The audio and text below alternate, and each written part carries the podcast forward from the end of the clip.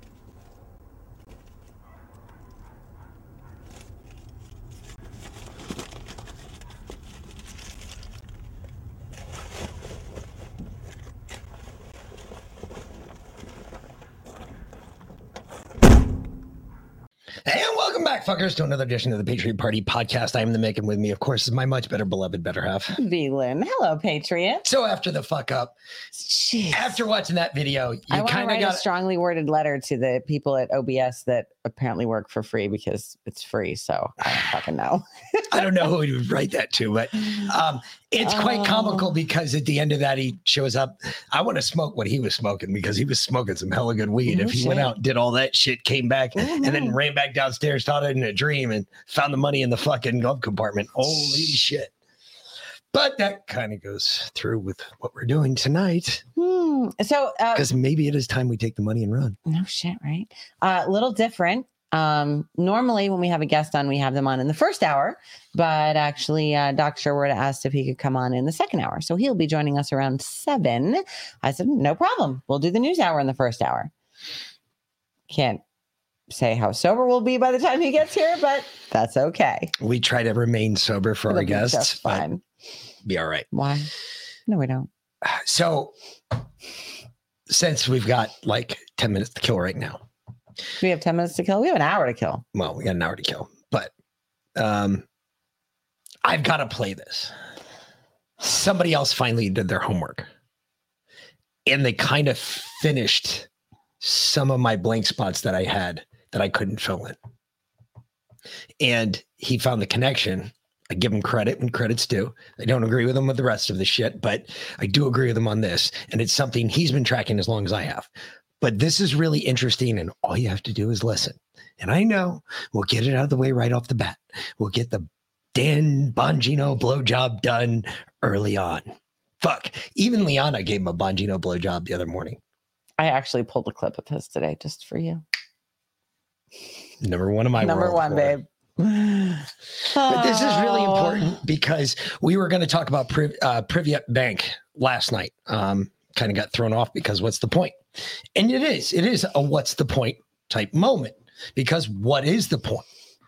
But the information in Privat Bank and the reason that it's so important is that this connects Soros, Clinton, Hunter Biden, Joe Biden, uh, 90% of Joe Biden's cabinet, um, pretty much all of the DNC, plus uh, probably about 285 sitting senators and congressmen.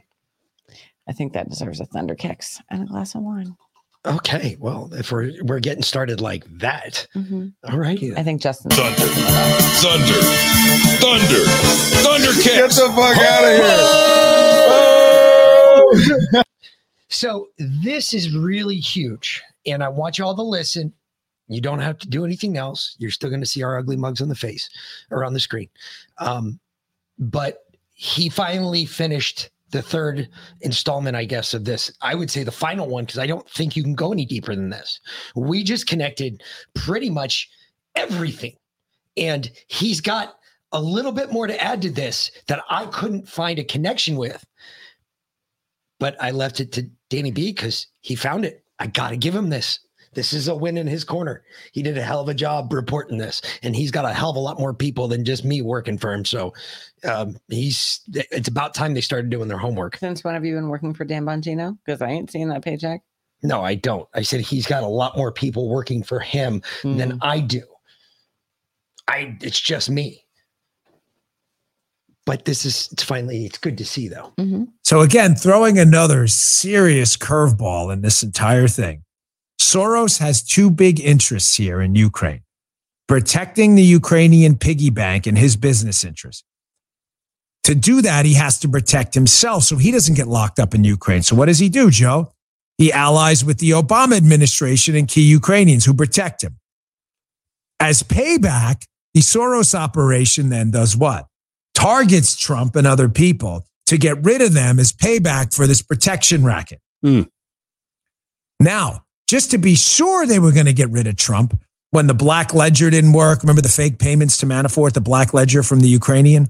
When that didn't work, they decided they had to invent a series of fairy tales about Donald Trump. We now know as we now know as a dossier, a made up story about him colluding with the Russians, which was totally fake to protect Hillary Clinton and the Ukrainian piggy bank and the racketeers that should be charged in a RICO operation uh, who were protecting Soros's business interests.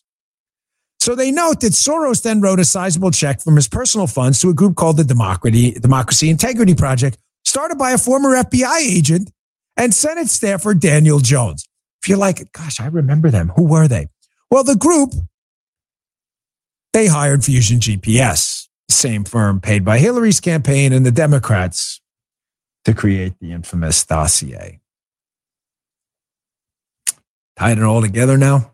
And then when the dossier didn't work, the same lady who was running the anti-C group in Ukraine for Soros, Daria Kaleniuk, who's U- Ukraine uh, is, is is part of this Ukrainian operation. She's knee deep with the whistleblower, tried to get rid of Trump in the impeachment hoax, who was on the phone with who? Zelensky from Ukraine. Was Zelensky involved in the setup? Let's not get too complicated though here. Soros is protecting the Ukrainian piggy bank that Biden Inc. is a significant part of. They wanted some money too. They wanted their hands in that. So the Obama administration needs a front. They need a front to work with Soros because Obama can't go out and campaign with Soros. Hey, look, me and George are working in Ukraine to go lock up George Soros's business and political opponents. They can't do that. They have to start these fancy name groups that then outsourced to the bureau that outsourced to Soros. Why? It's just degrees of accountability removed. I'm not going to work with Soros directly if I'm a liberal. I'll start a group that'll work with a group he started. That way I can go, I don't know nothing about nothing, Sergeant Schultz style, right? So, what was the group that the Obama Justice Department started? I told you, remember the name before. It was called the Kleptocracy Asset Recovery Initiative, the KARI. Now, wouldn't it be just crazy if the same group that John Solomon's reporting is working with Soros, outsourcing their work to Soros to target conservatives and Soros's political opponents? Yep. Wouldn't it be nuts if they targeted the same Kolomoisky we spoke about in the beginning of the show, who was running the bank, who was paying Hunter Biden, Yep. and they're hiding the suspicious activity reports? Wouldn't it even be? Oh, man, this is crazy. January 2022, Joe. Wouldn't it even be more crazy if this bank also happened to involve a group here in the elections? Whoa, wait, wait, wait, no, no. So we're talking about, if my math is correct, that looks like about a year ago, United States filed civil forfeiture complaint for proceeds of alleged fraud and theft from, oh, Privat Bank in Ukraine. And who did it? It's the Kleptocracy Asset Recovery Initiative, of course. Well, that is a sucker punch to the gonads. Obama started this. And that's why we had the pallets of cash shipped to Iran that paid for the some of it got funneled off into uh, Ukraine. And some of it got funneled off into an Italian bank and paid for and Albania the satellite. and they Yep. literally used that money to pay for the stolen election. the stolen election. They paid, they paid that. So if you don't see where this is going, she got it. She sees it now. Yeah. This now links the election fraud, all of it. The Italian, remember the Italian satellite that everybody is flipping their shit about? Yep. Oh my That God. went nowhere. Yep. It was changing algorithms and doing shit over the US during the Uh, uh, and election. they, they had affidavits and all They kinds of stuff. Yeah, they had all kinds of proof. Well, who paid for it? Where'd it come from? Because the DNC didn't pay for it because they don't have that type of cash, Uh, and they get Maria Zack said that Obama paid for it with the cash coming from that went to Iran or Iraq or whatever, the, wherever the fuck it went. untraceable cash. Yep. Iran went to Iran on pallets, pallets and pallets and pallets of cash, which paid for the Italian satellite, which paid for the rigged and stolen election here in the U.S., which put Joe Biden in power, which now is dismantling dismantling the United States as fast as that motherfucker can breathe, which is scary because he doesn't breathe that fast and he's doing a hell of a job of what he's doing. On top of that, also had us dealing with Obama for eight years because I guarantee that election as well was stolen Oh, because that number was just way too ludicrous. Mhm. I mean, yeah. I, I got to admit, I talked to a lot of white people that told me, "Oh yeah, I voted They for Obama." about it, yep, yep, yep, yep, yep, yep, yep. yep. Uh, there's a lot of people that weren't though. But hold, all right, so hold on. Something I've been hearing all day is, well, like I heard Ted Cruz on today while I was cleaning. I got this fucking bug under my skin to clean the house. It's crazy. He came home and I was like cleaning the house. It's kind of wild. Anyway, It is weird. it really is. It doesn't happen often. Normally. I save it for the day that he's off so he can help me. But anyway, um, but yeah. So Too bad I'm not really off tomorrow, but I am, but I'm not. again, Yeah. I got to go help Mike. So of course, son of a bitch. It's okay. All right. Um. So, I don't have uh, anything to do. huh? We don't have anything to do. No, no, we don't. Not at all. Um, because I cleaned the house today. Exactly. Yeah. Anyway, um, so uh, yeah, all uh, what I've been hearing all day is, well, how did Joe get these documents in the first place? Especially this stuff dating back from his time as a senator, because like Ted Cruz was like, I, anytime I've ever read a document, it, I was I, I was listening to Lyanna's show and he was on there, um, not him personally, but she was playing a clip, and I was like, you know, I every time I read a document, you know, it was in the SCIF, and you have to turn in all your electronics, and I I wanted to say to her, just ask Mick how that works, and you've ex- you've explained it before. Well, you it's go signed in. and signed out, but hold on, hold on, or, yeah, go ahead, explain it. No, explain no, no. It's, it's really simple. Yep. You go into a SCIF. It's a Mhm. secure facility. You can't bring any electric electronics with you. If you ha- wear a watch that talks to a computer, you can't bring it with you. It has Yep. to stay outside the SCIF. Yep. You go into this facility. That's why if you ever look at anybody that works in intelligence, 90% of the time they are wearing an analog watch because we know that analog watches don't talk to shit. Mhm. So that being said, you go into a SCIF. If you're secure for that facility, work will carry on normal around you. If you do not have the clearance to be in that facility, they'll shut everything else down Okay. that they're working on. And you tell them what documents you want to read, and they and provide they them bring to you in the they bring the document to Mhm. you. It's covered in Mhm. a cover sheet. You open the cover sheet. You sign the top document because everybody who views the document basically is signing it out. Mhm. You view the document. You hand the document back. They sign the document back in, and you go back Okay. about your business. so, how did Joe get the documents out of the SCIF? it's a great question. I have an idea. You said something else when you explained it the first time. You said that the Oval Office is a SCIF. It is. Okay. And it's not like a SCIF like you and I would think of a SCIF. It's essentially like There's not a private standing behind a desk who's checking documents out to the president of the United States. It's a SCIF he in that. whatever he wants, basically. It's it's his his office It's is the most secure place. Yeah. Okay. No, no, no. It's the Oval door. Okay. Office is. Mhm. His office is not. The Okay. only The room in the Mhm. West Wing Yeah. that is a secure SCIF, except for the EOC, Yep. is the fucking. So what if Obama gave Joe those documents What if Joe just came and Through- picked them up off his desk? through the Oval Office?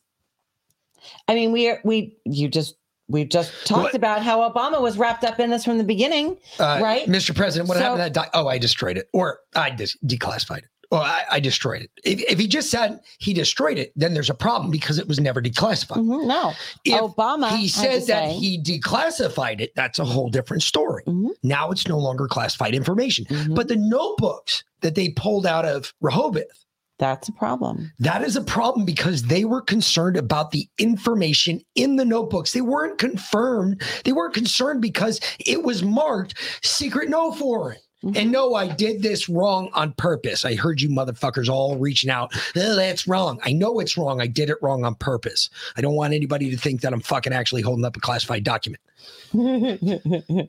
But it's I, I, I'm just saying they don't care about the markings. They took the material because of what was written in the material. So did Barry provide it to him? Good possibility. Did Joe walk in and lift it off Barry's desk? Another good possibility. Which would give Barry plausible deniability, but the fact that the documents were in there in the first place Big Mike leads to follow, which you can't say that. trending on Twitter right now, actually. What? Um, it, everyone's asking, what, why is everyone saying that Michelle's a tranny? Big Mike. And I'm like, I, I'm, Her gigantic hog leg that hangs in between her just posting pictures and videos and like, does this answer your question? Here you go. I mean, the With fact Joe going, boop. there was like some dude that almost got punched in the mouth by that thing when she was walking down one of those red carpet events. They had a great picture like this dude. It looked Or- like when she uh when she did that um that that dance class in the white jumpsuit man oh, she that doesn't. tape was not designed for that kind of activity She did not even try to cover that either. No. Big Mike. no no no but i'm telling you this that these documents and remember what obama said do not underestimate joe's ability to fuck things up i i'm i am betting you So, well, the thing that has irked me and bugged me about this whole thing, Mhm. right? Ever since we first explained it, ever since our first whiteboard episode about it, and I've only done one, so ever since that it's like whiteboard thor's episode, hammer I wonder, I've wondered for the longest time because Kolominsky, he has a very, very, very soft dealing with Burisma. Um, he didn't really deal too too much heavy into Burisma. He invested in Burisma, but most Ukrainian oligarchs, Russian oligarchs did invest in Burisma. So that's not unheard of. Craig, your inadequacy is shared by all Scottish and Irish men around the world. Don't feel alone in that. Damn it, you shouldn't get big Mike. so it's an OD, OCD thing. I can't help but say it that way when I read it. So um anyway, one of the weird things that I, I I just couldn't shake that there was it, it's very, very lackadaisical is my connection there. Well, wait, my rule is normally wait 24 hours, you'll find your answer. Sure did. Didn't take me but fucking 24 hours. Found it. Uh Kolominsky was accused of embezzlement of $1 billion from two oil companies with which he was connected. What do you do with a billion dollars? Both companies, how did he not get caught? Like, That's a pretty big with fucking draw. I mean, okay, seriously. racist villain again. Racist. I- it is. Just because we have tiny wieners, we're 12 just inches because you, around. just because you hate what I say doesn't make it hate speech. True. True. Good point. But you were saying about most Scottish, Irish, and I said I said uh, Scott all Scots and Irish men, basically all all Celtic men, share your feelings of inadequacy when they see Big Mike Schlong flopping around the stage. I mean, can you blame them? So does that make me better off or worse off, Nick?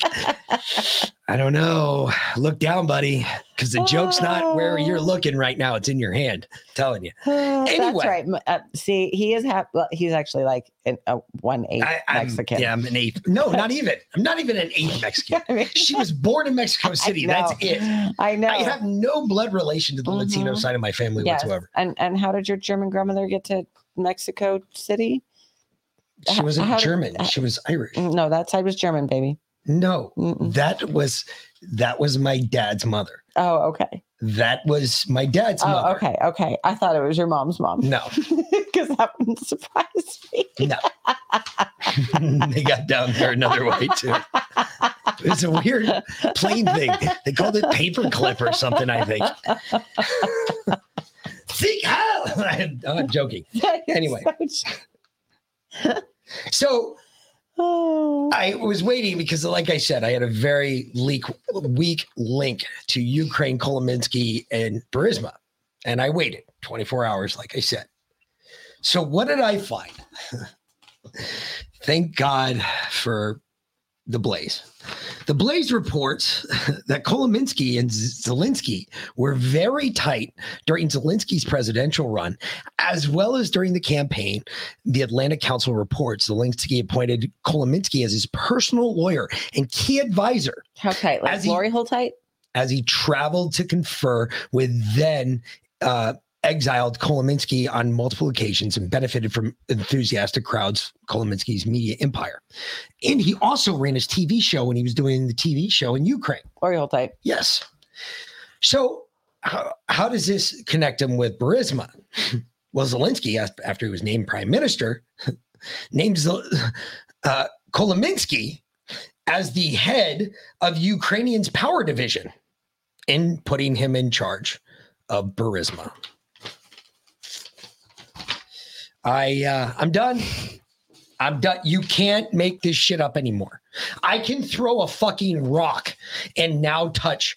Hunter Biden is now got the same glory that Kevin Bacon does as an actor. Seven ways, Six degrees. Six degrees. Six degrees of six Hunter degrees Biden. of Hunter Biden. and I can In connect every correct country in the world. I can show you how fucking I can connect into everything now. Rothschild, we can go way back. Oh yeah. We can keep skipping along if we want. You think Biden's not bloodline? Of course he is. He's Oh, of course he is. He them. has to be. Yep. He has to be He within wouldn't that. be president otherwise. Exactly, because you don't get in the hood Mhm. unless you're part of the clan. Yep. Just saying, I, I I don't know what else has to be said. This is ridiculous. I mean, the U.S. embassy, for Christ's sake, is now getting dragged into this. Which they one? pressed the Uk- Ukrainian Ukrainians to drop the uh, the probe of George Soros during the 2016 election. Yep. If you remember, George Soros had his dick beaters stuck into every part of Europe during our 2016 election, Mhm. trying to control our election. Hmm. I can't, you can't. This is coming out at like a, a. I have story after story about this. This is coming out like a fire hose right now, folks. This you can't. This it, it, John Solomon again. While 2016 presidential race was raging in America, Ukrainian prosecutors ran to the same unexpectedly strong headwinds as they pursued an investigation into activity, activities of a nonprofit homeland known as Anti-Corruption Action Center or ANT-AC. Same shit we've already talked about ANT-AC. All he had to do was burn them. This is But he left them in a box in his garage. he. I don't think he could burn them. I don't think he could because they still think it has active information today. That's why they took him back. Hmm. That's why I don't think he could burn them because I think There's stuff that he needs. Yeah. And there's stuff that Hunter needs that they don't have anymore now. What do you want to bet? Jim Biden is about to go broke. You think they're going to set Jim up as the patsy? Either Jim or Hunter, one of the two of them are taking the fall. Joe's not. Joe won't. Nancy Pelosi would fall on this grenade before Joe would take the fall for this. Joe's going to be removed from office. Don't get me wrong. That's not going to change that. But even today, I was I was watching, uh, And then we're going to end up with camel toe. which is even scarier. But No kidding. Play play that. The, the top, top right. Just real quick. I mean, I know it's like it, it wasn't supposed to be the first clip, but you know, this if if Joe gets removed from office, this okay, is what we have to look forward this to. is what we have to look forward to. Enjoy. So Enjoy um, the kid Mhm. scoop because it's like a kid talking to a kid here. Just saying. Are these new green buses going to keep their signature yellow color? These are going to remain yellow school buses because who doesn't love a yellow school bus? They will remain yellow, but their heart will be green. Yeah. What the fuck ever. yeah, Get the fuck out of here. You couldn't placate for more than one thing. Back to the school buses. She, I think, has this thing for school buses. Dude. She loves the school buses. every time, Every time she brings her up, she brings up school buses. it's like it's it's it's all that she can talk. It's like her. It's her trigger. no, she went to space. Oh, we Remember, she went to that yesterday. space. Yeah. I know. We talked She about that up- yesterday. Yep. She's a fucking psycho. Yep. Hey, so get this. Uh Ilhan Omar, in c- case you're not aware, she's Gone. no longer on any of her committees. No I no longer have to get them com- confused anymore because they no longer matter. hmm There's some of that. They don't matter. Okay. Why don't they matter? Because this happened today. This was great. Just in case you missed it. And the temper tantrums following it were even more hysterical. We'll play them next. On this vote, the ayes are 218, the nays are 211, with one answering present.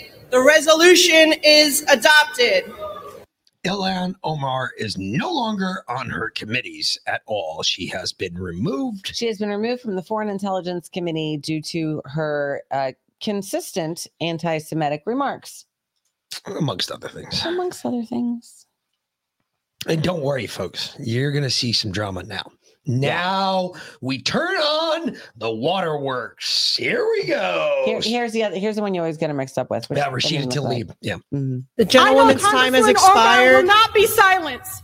The gentlewoman's time has expired. Congresswoman Omar, The I am so gentlewoman's time has expired. that our country is failing you today through this chamber. You The, belong the in that gentlewoman is no longer recognized, and the Why? Why did we wait this long? Why the tears? Seriously, the waterworks, the crying, the drama. the I, I went on. I went on uh, Twitter after I found out about this, and I said, "Thank God." Polka dot, I think you're on to something. I bet Camel Toe has very fond memories of her first experiences on a yellow school bus. I think you're right. Hmm.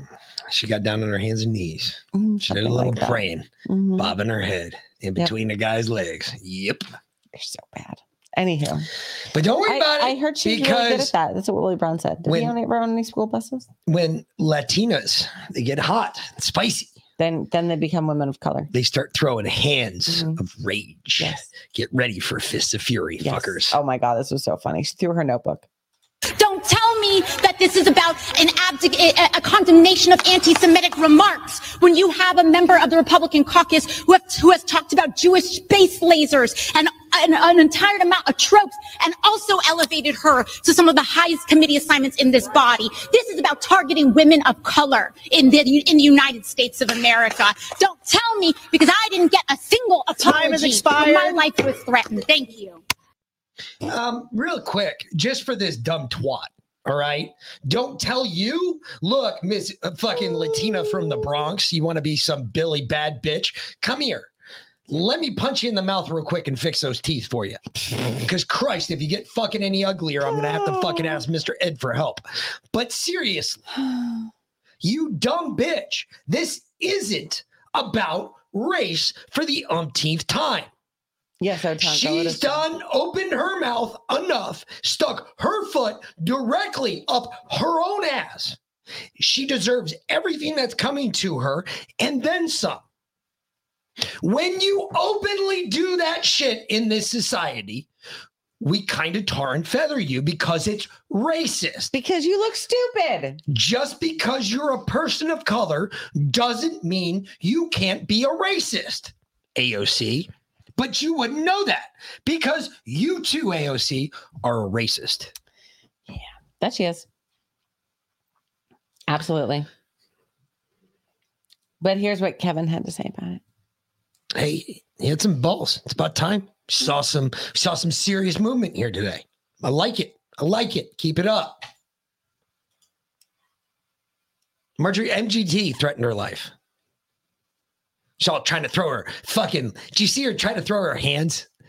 That made me laugh so Oh my so God, that's funny. so funny. Pam, did you notice that? Did you see that? Because like I started doing it and like I had my earbuds in. I forgot I had my earbuds in. And I started throwing my hands in. She thought I was having like a, a seizure or some shit. was like, "What is because I was wrong like, with I was you?" like, all, all of a sudden she's I was like, what the fuck?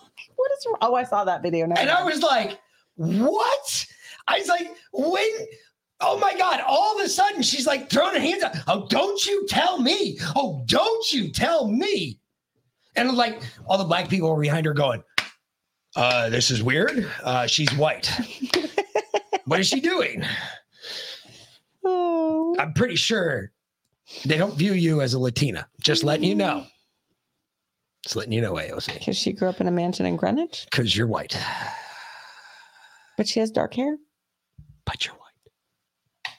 She said the American military was equal to Hamas and to Taliban from a member of the Foreign Affairs. She said Americans only like Israel because it's all about the Benjamins. And three years later, she said, I didn't know there's a trope when it comes to referring to someone who's Jewish with money. She said on 9 11, on 9 11, as a member of Congress, as an individual who's sitting on foreign affairs, something happened that day. What does that say to other people around the world? What does that say to somebody else who wants to create another 9 11 America? I'm sorry. It's not right. We were right in our action, and she can serve on other committees. But it puts America in jeopardy, and I'm not going to do that under my watch. And it's fair in the process, unlike them. It's about time. It's about time. Yes, Call a fucking his- spade a spade. It's his- about his voice time. has has always been that. that yeah, high. he's been that high yeah. and weak, I think he was castrated at an early age, very early age. Mhm. so he probably still sings soprano in his local church choir. Just saying. More than likely. I mean, is there anything wrong with that technically? Okay. Not really per se, but there is issues. Okay. God damn it. Mm-hmm. Oh, the mouse is freezing. Stupid mouse. And you did pull a, I told a you I BJ from did. Old DB himself. Look he, he really he doesn't he doesn't look good. Hotel girl said Cat Turd said that Bongino's really sick. I've heard that. And I I've heard wouldn't, it rumors of wouldn't that. surprise me because he had cancer. He got the jab. Got the jab He after he had it. cancer.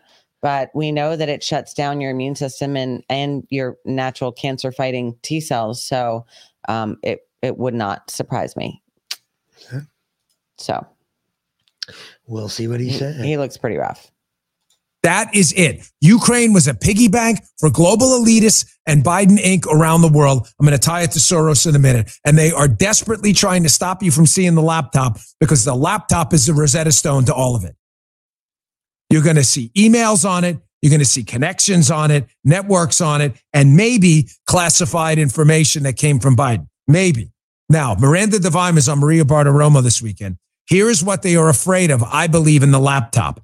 We've already seen emails with information that may have come from classified information from Joe Biden. We don't know that yet. The only way to do it is to cross reference it. This would decimate, decimate Joe Biden and his chances at another term. Here, take a listen. Well, I think it's uh, the best indication we have so far that that classified uh, information that Joe Biden so um, sloppily, I guess, stored all over, you know, five different locations at his house, in his garage, uh, at his office at the University of Pennsylvania, that that may have gotten into the hands of his son, Hunter Biden, um, and that Hunter Biden was using it to uh, make him get make himself money with his overseas clients and uh, that included China, of course, and Ukraine and Russia. Um, and this particular piece of information, as Ted Cruz said, was unusual, and uh, it stood out. Uh, and who knows where he could have got that information? But uh, it was just a week before his father flew to uh, Ukraine, and of course, his father would have been getting classified in, uh, briefings beforehand. Yes. Now, if you've been a federal agent, a DSS officer, a Secret Service agent, FBI agent, a legat anywhere, and you've been overseas, Miranda Devine is onto something. She's a great reporter.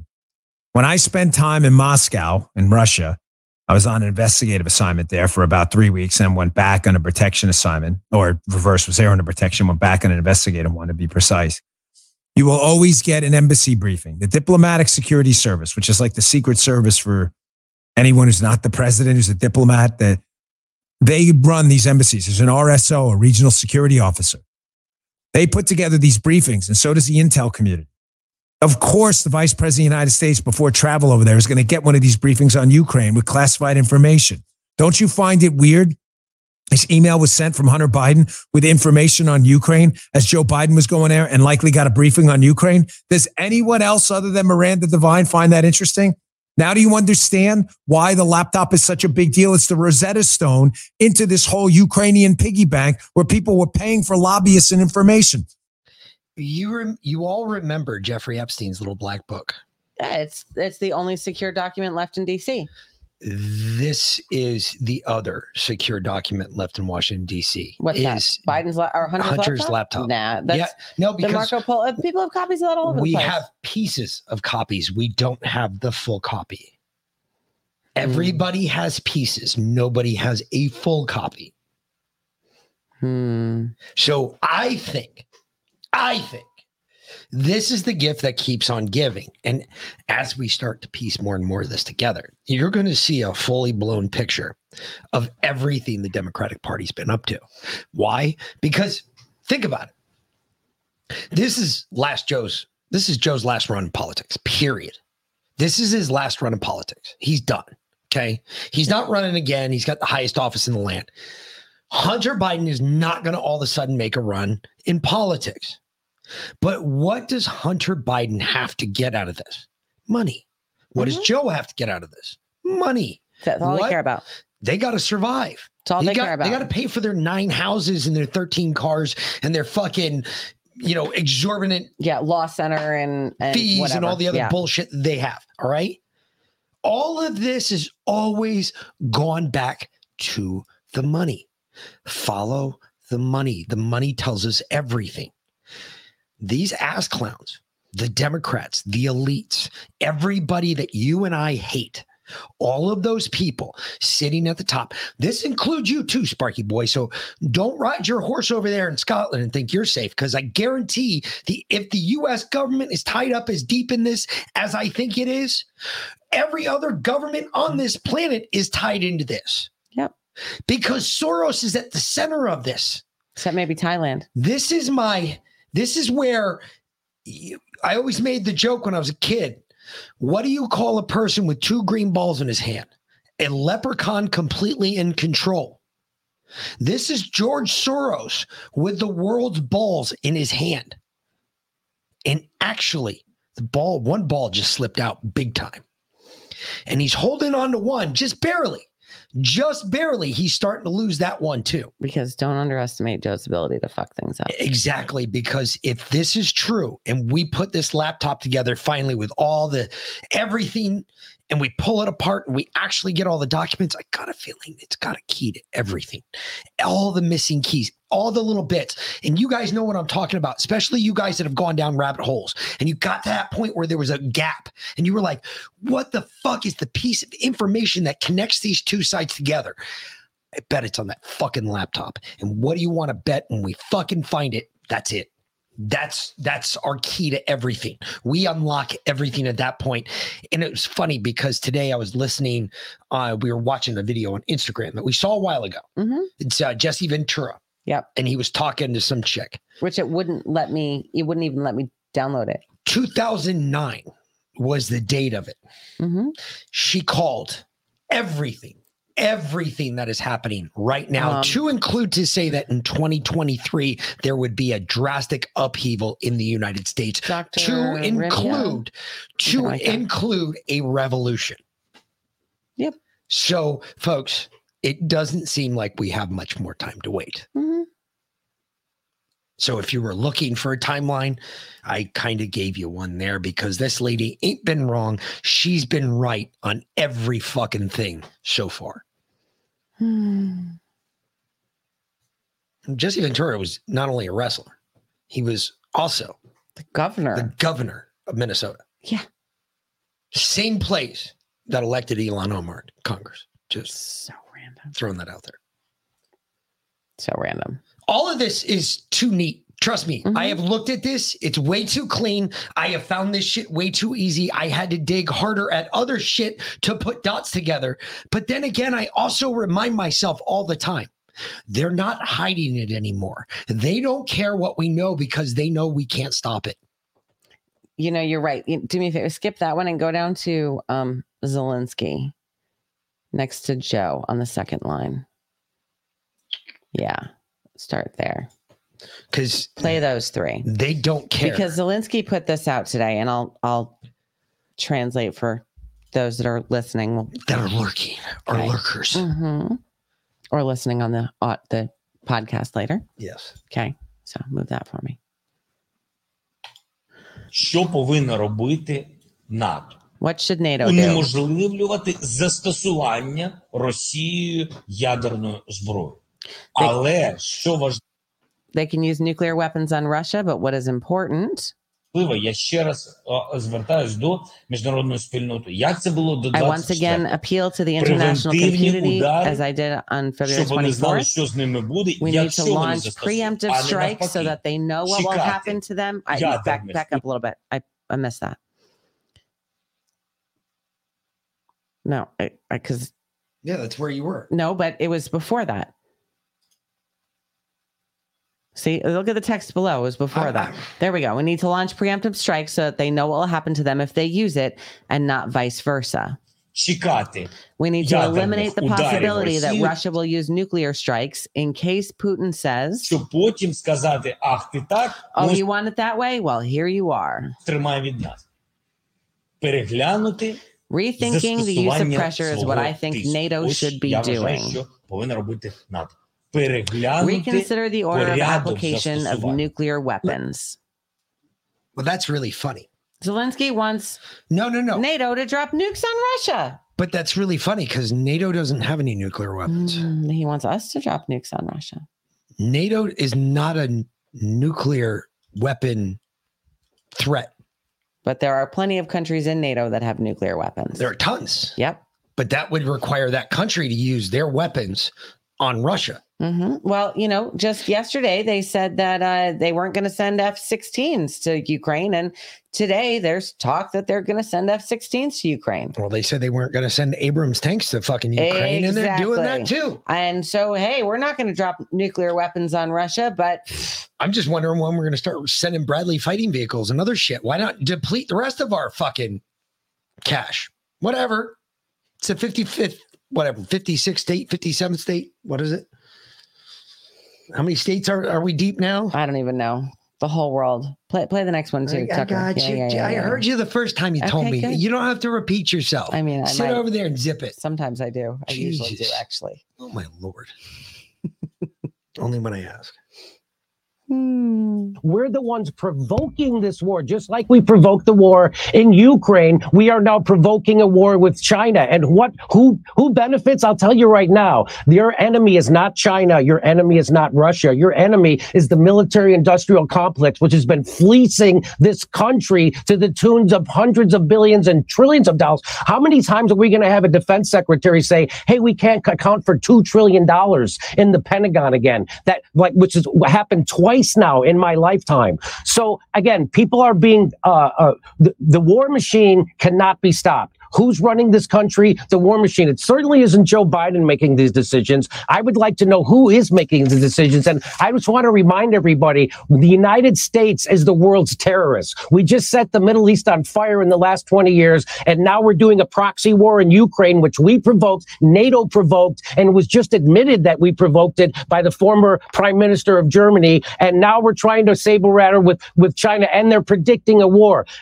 Again, China's not going to invade us. China's not our enemy. They, we might have an economic war. That's what these are. These are economic wars. These are wars for in Ukraine. It's about liquefied natural gas and making sure Germany and Russia never come together because we fear Russia's uh, natural resources and manpower, and we fear them getting together with Germany with their technology and their capital. And so that's why we blew up the Nord Stream pipeline. That's why we're doing the Ukraine war. This is all about hegemony, imperialism, and economics. And if there's a Marine somewhere, it's there because they're about to steal some natural resources from another country. As everybody's screaming about what a bad guy Putin is for invading Ukraine, the United States is currently occupying a third of Syria. And which third is that? It's the third that has the oil. And how do I know we're there to steal their oil? Because the president of the United States said so. We're not, we're not even benefiting economically. That's, I mean, of course, that's the rub. I, I I I know what you're all saying about Jimmy Dore, but I used to listen to him a lot. Um, I liked his podcast. He was Mhm. one of the few liberals I could stomach because he wasn't that far left. He was more a centrist liberal than anything else. He's no liberal anymore. He ain't. He's gone He far right. hard right. He's That- he took a very large red pill. He could. He cut that fucking wheel hard to the right, and he ain't stopped. No shit. He's not. He's no longer. He used to be a big time, big time liberal. Yeah, oh, big yeah. time. Oh, yeah. Not not liberal. Cla- he Not was a classical li- Yeah. liberal. He was a Democrat. He was a real Democrat. You could have a conversation with this guy. We disagreed on finance, but we agreed everywhere else. We just disagreed on how the government should spend its money. I didn't agree with all the programs. He did. I, I didn't agree with that. I, I said no. I know Slovakian who lives in the south coast of England. She's stocking up on iodine. If she's here in Hey, London, wearing- may be hit as a warning to the U.S. That's a scary thought. Hmm. Wouldn't surprise me though. Why not? Why not drag London in this? London, Rome, and D.C. Holy shit! They hit the. Do they hit London? They They, hit- cut they all hit- of our communication with Europe. They hit London, Rome, and D.C. Those three. The seats of power. Damn. That'll be a start. That'll be a start. Mm. 2023 is going. Something tells me we're going to end out in a bang. I'm just saying. Not a good one either.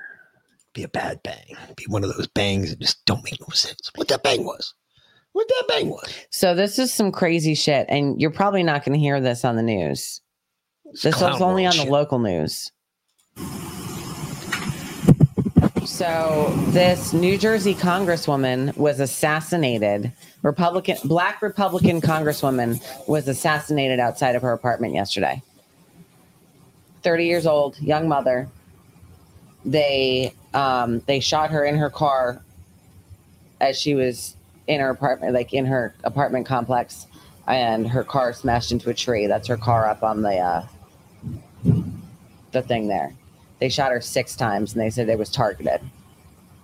So they just uh, straight up gunned down, uh, brand new sitting congresswoman, thirty year old black conservative Republican congresswoman that unseated a Democrat in New Jersey. Hmm, how far will the left go? How they, far I mean, the they just straight go? up gunned her down and, and drove away. How far will it go? When are we done? When are we all collectively ready to say, I'm done? And they have no no suspects as of right now. I'm done. I mean, it's just so fucked up. It is. But play, you know what? Play the funny, play the breaking news, the funny one, real quick. Where's that? In the, the middle, the, the the ugly chick there, the one with no personality. This one. Yeah, this one this one takes a minute to get to because we're uh we're about five minutes out from Dr. Mark too. Yeah, we got to light up and go. Yeah. So, well, let's do that. Let's just do that Let's do that then. first. All right. And if he comes in while that's playing, we, we're good. Our our tribute, Yes, we're going to do trivia a little early who I really think is fucking with us right now. in OBS. Justin wouldn't do that. He knows how much I hate OBS. He knows. Trust me. He watched me work through it, and he was like, "Dude, you're going to shoot your computer." I said, "Yes, I might." Yes, I might, because it only happens when we broadcast. When we're sitting around, not a problem. Hmm. You're right, Garlic Press. The Democrat Party has always been the party of hate and violence from their very foundation. Yeah, but I, I'm just waiting to find out that this was like a government ordered type hit. I'm waiting to find out that Hill Dog's got something to do with this. She got killeried. We're gonna hear that she she committed suicide, sitting, shooting herself six times in the chest.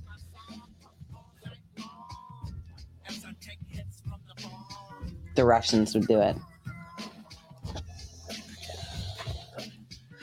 They always did her the dirty best work for bulletproof past. monitors are in Uranus. oh shit! Oh, oh God. my god! I'm sorry. You motherfucker gotta read this because of course leave it to Sparky Boy to bring this one back up. But oh. holy shit!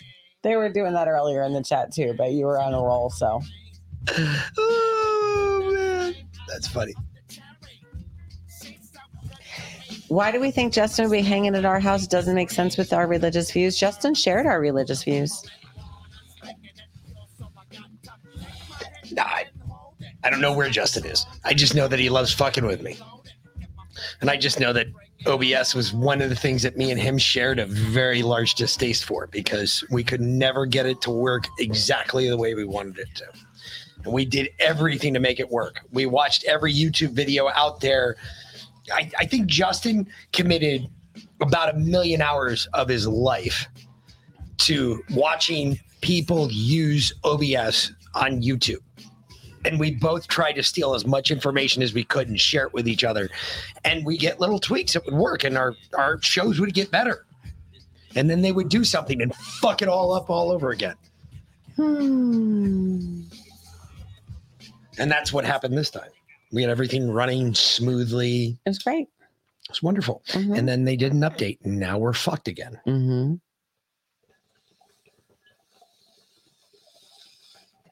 And and just as soon as somebody comes through with a patch and says, "Hey, look, I fixed this problem," then we're going to have it running fine. They're going to put the patch in, and then it's going to fuck it back up again. So either way, we're fucked. Yep. We're fucked. All right, time to laugh. Now that we can get our giggles in. Hmm. All right. Now, this lady has no personality whatsoever, but you have to listen to what she says because once it sinks in, it's like, wow, it's a slow burn. It is. It, It, really takes a little bit. It It takes a minute. Just listen, pay attention. Get ready to This is laugh. fucking funny. Saturday, 3:05 a.m. Officers responded to complaints in the Misty Lagoon neighborhood that two men were engaging in reckless misuse of a garbage catapult. Police I'm arrived. annoyed. I missed the fun. That sounds awesome. Well, I'm glad to hear you weren't a part of that. Garbage catapult. Police arrived to find two men bickering and shoving each other with gusto. After questioning and threatened tasings, one of the men tearfully confessed that they had launched a third man with the catapult and was unaware of the man's current whereabouts. Minutes later, officers found a local man dressed as a giant lobster Oh no. and embedded in the windshield of a hatchback seven blocks from the catapult. That's quite a ride. That's a trajectory for sure. He was taken to hospital with only minor injuries, thank goodness. I guess that lobster costume had enough padding in it. Local men, Lance Brock and Vance Brock, promised to behave after police threatened to impound the garbage catapult. Miss Elizabeth. You've lost control of that garbage catapult. Okay, Miss Elizabeth, you mock me.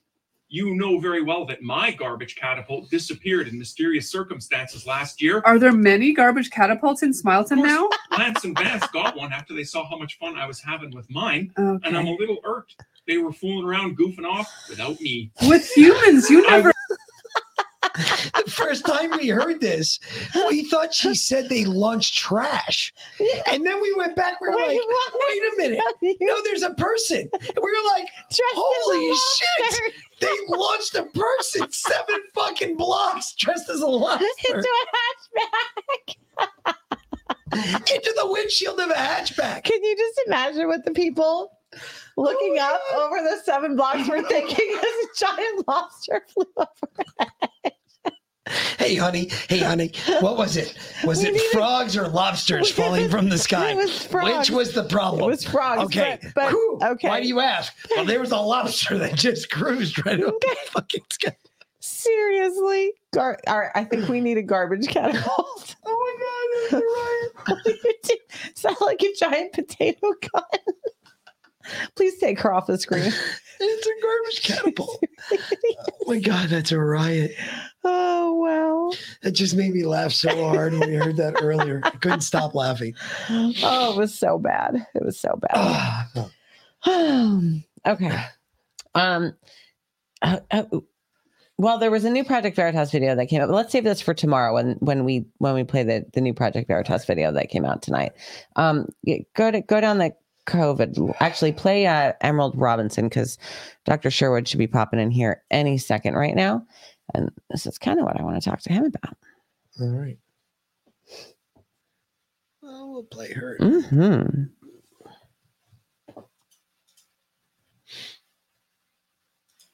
Americans have no experience with food shortages, but that's about to change.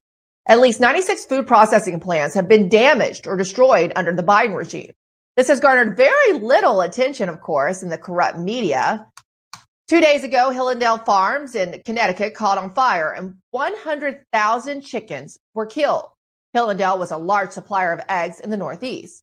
What exactly is going on here? Why are there so many food plants being knocked out right now? Here's a list of them for you to consider. So we started digging into the story about the egg industry, and here's what we found. In 2013, the best friend of the infamous pedophile Jeffrey Epstein, a man named Bill Gates, invested in a strange new idea called fake egg. Why would Gates do this? He was very clear that it had to do with overpopulation and, of course, climate change. Bill Gates is the one who decided that real eggs were not on the menu in the future for you. Here's where this story gets even creepier. A recent medical study has found that real egg yolks are effective against fighting the COVID virus. They might be, quote, a feasible tool for the prevention and control of ongoing COVID 19, end quote. So Bill Gates is deeply involved in the COVID vaccines and he's deeply involved in the fake egg industry. How could this be a coincidence? Listen, they're not predicting food shortages, they're planning them. And that's the absolute truth. Americans have And I, no. I definitely agree with Emerald there, and she's definitely onto something. You remember we talked last night about the the benefits of eggs in fighting p- uh, potentially COVID or jab injuries. Yep.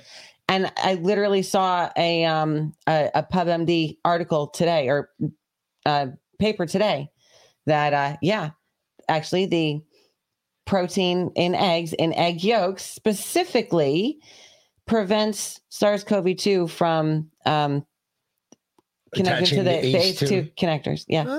Yeah. How crazy is that? Well, guess who's here to talk Showman's about it? here. How you doing, Doc? Good to see Good, you. good to see you guys too. How are you? Fantastic.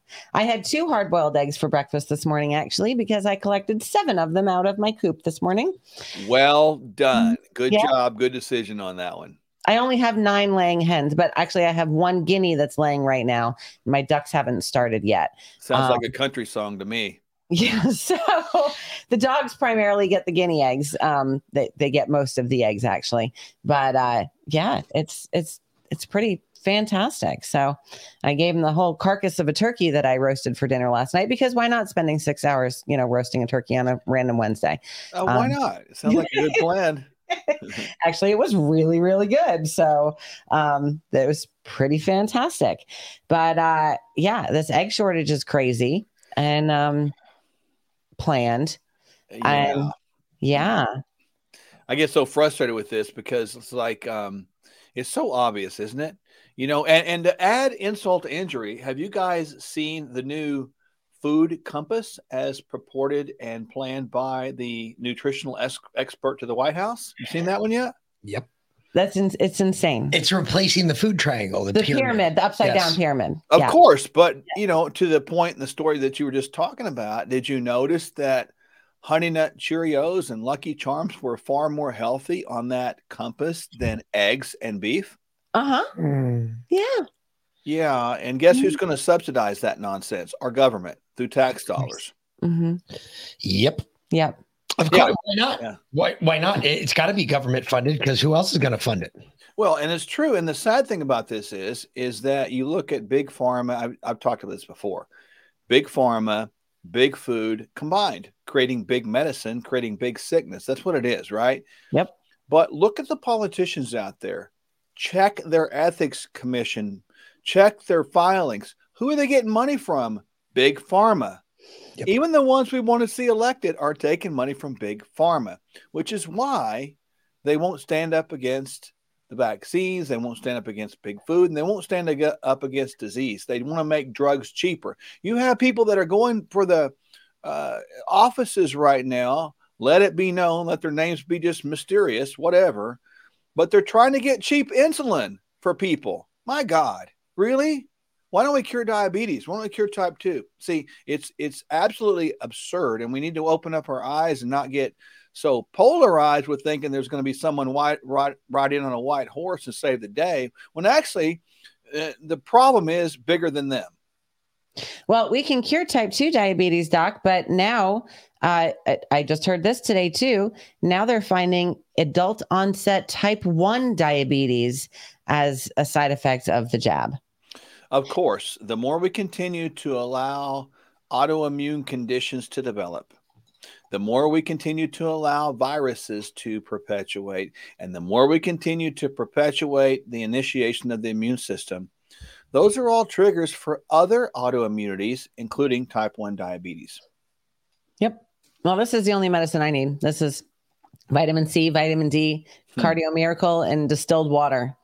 And yeah, I drink two jugs of two two jars of that a day. It's pretty fantastic. Yeah, I've said it before. If, if people just eat good food and get your vitamin D and at least omega 3s, you know, you're going to be deficient in those if you don't take them. But you do that, you're going to be all right. Yeah. Or if you eat a freaking good helping of river fish every now and then, you'll be just fine. Yeah, you know, um, threes out of river fish. You can, and uh, certainly with wild caught fish. Uh, but point of note, you know, I've tested people thousands of time all around the country and around the world. It's interesting. There's too many omega sixes in America's uh, diet, so it's hard to get the omega threes up to a great population. So therefore, you know, we've drawn the conclusion because I never could find anybody that was uh, not deficient for the last ten years. We just said everybody needs omega threes and just take three grams and move on. You know. That's too easy. Yeah. Well, everything's not that hard. You know, No. it's really not that hard. Well, they're trying to make it hard. I mean, they're they're really trying to make it hard to get good food, non, you know, processed food. I mean, they they're they're coming after the Amish for goodness sakes. Like, who does that? Yeah. Um, you know, they they everything that's good for you, they're they're making it illegal or they're telling it telling you that it's bad for you, and it, people are just so compliant. Sheeple are just so compliant. Like I. Well, I think we've got, uh, you know, 20, 25% of the population now in these United States that are not going to be compliant. I think the Amish will never be compliant. The Amish have actually, the way they've conducted life and the way they dealt with COVID, um, I thought was exemplary, quite frankly. They did a great job. They made sure that their whole um, population got infected as soon as possible, built antibodies as soon as possible, and got over it as soon as possible. Boy, that sounds like a revolutionary approach, doesn't it? Yeah. Yeah. Uh, not to mention that should have been the, the approach that we should have taken Yeah. from the start. I mean, Yeah, I have no um no no pause for saying that I thought Operation Warp Speed was a was a stupid move. I thought it was a reactionary move, and I don't care if you claim naivety. I don't care if you claim you didn't know. Uh, when you make decisions like that as a United States government, you need to sort of count the cost. And we have a very immature uh, leadership within our country. They do things to be popular, they do things to be liked, and we've seen their ethics and their morals and even their just general principled compass get completely distorted. Yeah, I, I do not disagree with that in the slightest. And a matter of fact, I one of the big things I I keep jumping on, uh, you know, I I love that Trump's running 24, but dude, when are you going to come out against the vaccine? Because he's You doubling and gotta- tripling down on it. You, you got to come out against it. He won't. Look at his look at his um look at his uh, Ego. contributions. Look at him. Yeah, well, he was He, initially he did he did get contributions Yeah, from Pfizer, didn't did. You bet you. Yes, when, sir. When he first got into office, he set up. Uh, it, he was supposed to have a, a vaccine uh, commission with um, Robert Robert Kennedy Jr. was supposed to be leading it, and then Pfizer contributed a million dollars to his inauguration campaign, and he consulted with Bill Gates, who told him that it would be a very bad idea, and also I believe contributed money to him, and he shut the whole thing down. And here we are. And that was on traditional vaccines. That was well before COVID. Yeah, I think you um you just laid the case out for the answer to your question. Why, oh, why won't he come out against it? I, I don't see that happening. As a matter of fact, I don't see any politician that's actually in that level of potential electability to come out against him because there's too much money involved. You know, big pharma. You know, we're one of the few countries in the world that you know um, advertises to our population through media. You know, it interrupts uh, football games, baseball games, basketball games. It interrupts your favorite movie. It is constantly in your face, and it's Brought advertising to you by children. Pfizer. Yeah, and they talk about all these uh, good effects, and then they cover it up with the sped up three times speed of the negative effects that are really much, much more of drugs. And we could shut that off. You know, the greatest legislation that could be passed in America in our modern day time, oh, is not just to secure the border. No, no. That's the president's job that's constitutional. But the best le- legislation we could pass would be to uh, forbid all pharmaceutical advertising through media, through any sort of public media, any of it. And if we did that, it would put it back in the hands of the physicians. It would force them to learn. It would blow the pharmaceutical budget. It would blow out lobbying because they wouldn't need to lobby anymore. But they won't do that because that takes sort of this thing that, you know, kind of holds up the skeleton called a spine. But isn't that becoming increasingly difficult now with Damar Hamlin's situation? Uh, him passing out on the football field that you know 6.7 some odd million Americans were watching, and the game got canceled, and you know that the NFL lost money that night, and there's more players doing it now in basketball. I've seen what two or three kids in basketball games and college basketball games go down now.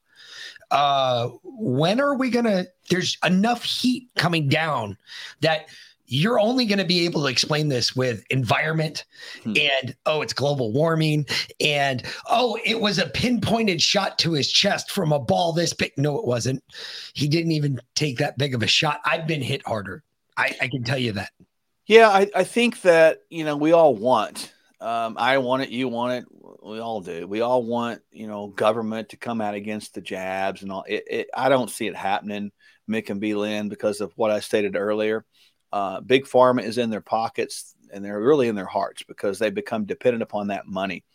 Um, further, big pharma is a master at statistical and situational manipulation. I'm going to say that one more time. People need to catch that. Big Pharma is a master at situational and statistical manipulation.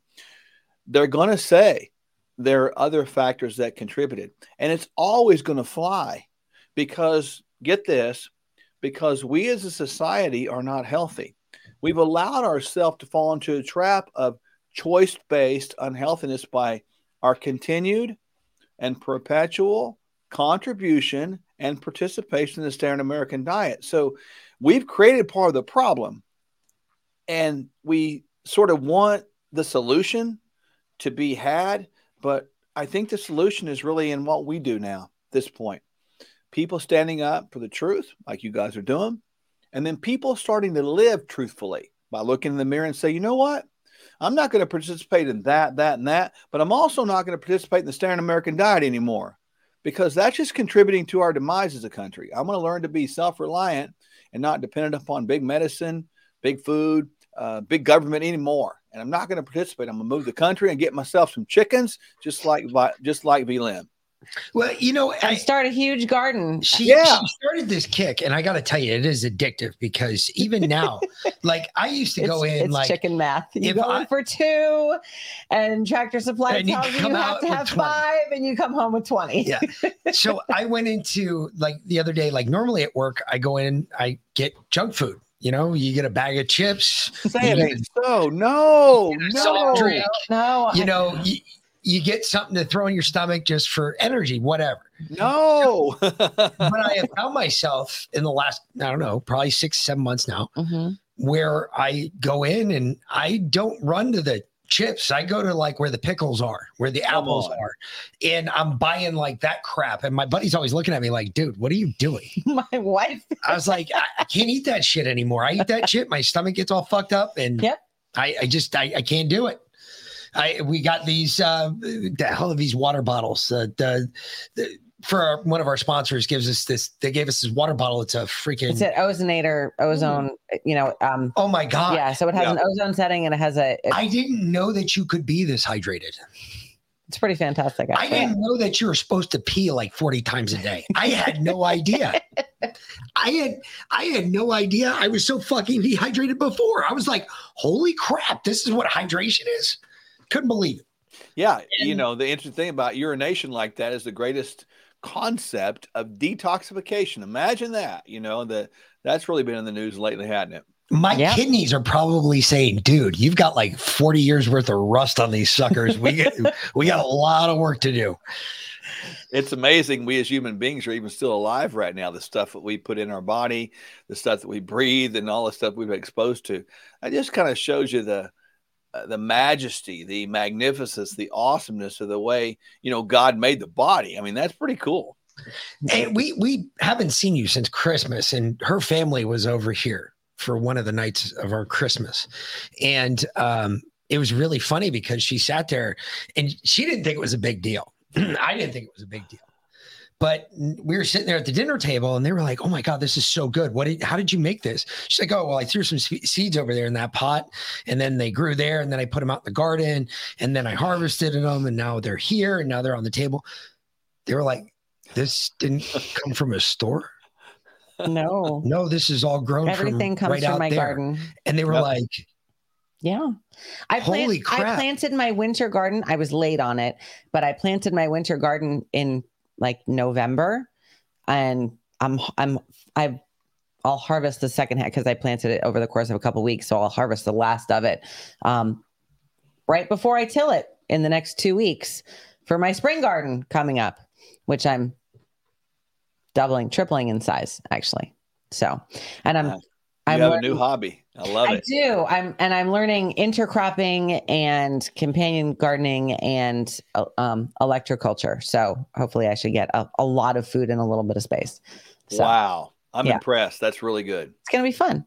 So we've been we've been. Uh, I mean, once you start it, you you really it, you just can't stop it. It's Because once you start eating healthy, you feel so much better. You don't want to go back to eating crap. no, You really don't. Don't you guys feel different now? Oh yeah. Oh, Yeah. I, big time, big time. Totally And I different still- world. I still have my little. I mean, know, I have my monthly chocolate cravings, but I have my my little things. You know, I I still have my beer and whatnot, but I I'm still I still feel way different. Yeah, and what we really need to understand is, and this is why what you guys are experiencing, our ancestors or the generation behind us, and maybe behind that one, they had relatively long lives and relatively healthy lives because they weren't exposed to this constant barrage of nothing but processed foods on a on a just a continual basis. But their most of their diet was really these things that you're talking about, and they did that over and over and over again. They had their occasional you know, ice cream or or a cookie or whatever, a piece of pie, but they didn't live on that garbage. And that's why today's young people at present, you know, we have about a 30% obesity rate with young people. Yeah. One in three are pre- presented and predicted to be on type 2 diabetic medications by the time they're 40. We have got to get a hold of this. In my mind, and I know this sounds like a reasonable uh, statement at this point, the greatest pandemic in the history of our country and world is this obesity, diabetes, cardiometabolic epidemic we have. It's killing more people than any vaccine or anything ever could. And yet, nobody wants to talk about it. And I'm not pro vaccine at all either. You guys know that. Yeah. Yeah. No, and it- you're right. And it's it, it really is. It's it honestly it's just gluttony. I mean, Yeah, honestly, totally. boil it down, it's just gluttony. Because literally there's nothing out And there. sloth. If you I I've always been one that uh, I always looked at hunters as I was always mesmerized because I grew up in a city. So I grew up in a, a concrete jungle. I was always mesmerized by hunters. Never understood what it was that I went hunting. And then I was like, holy shit. You mean to tell me I can do this? Yeah. And it was really funny because one of the stories I heard today, and it tracks back over thousands of years now, goes all the way back to the Dark Ages. If you remember, um, even in the story of Robin Hood, you hear about it. It was illegal to kill deer that were on the king's property. Mm-hmm. Why was that? Well, you couldn't feed yourself or your family. You had to do it through the government. Come on. They made it illegal. Here soon, you watch in this country, it will be illegal for you to raise your own chickens, kill your own deer, go fish, do all the stuff that we all love to do. I mean, honestly, I I really considered um having this having our property declared a, a farm because I am growing enough food and raising chickens and and we could do it that way and and save you know quite a bit on our taxes, get Yeah. a tax break back. But I don't want to register a farm with the government. Well, I think that it boils down to, um, you know, our Constitution and the way it's supposed to work. You know, remember, you know, it's this is just Constitution 101, and hopefully it fires people up to know they can tell the federal government to go pound sand and they can feel good about it. But the idea about this is, you know, we when we did that Declaration of Independence, we we as those you know 13ish states declared at that point. Notice they used the word states.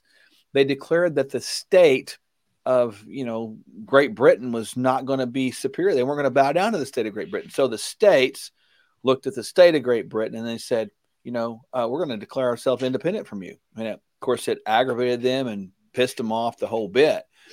But the thing about that is, it was more than a decade later before the dec- before the Constitution came out. The states identified themselves in the same light as Great Britain.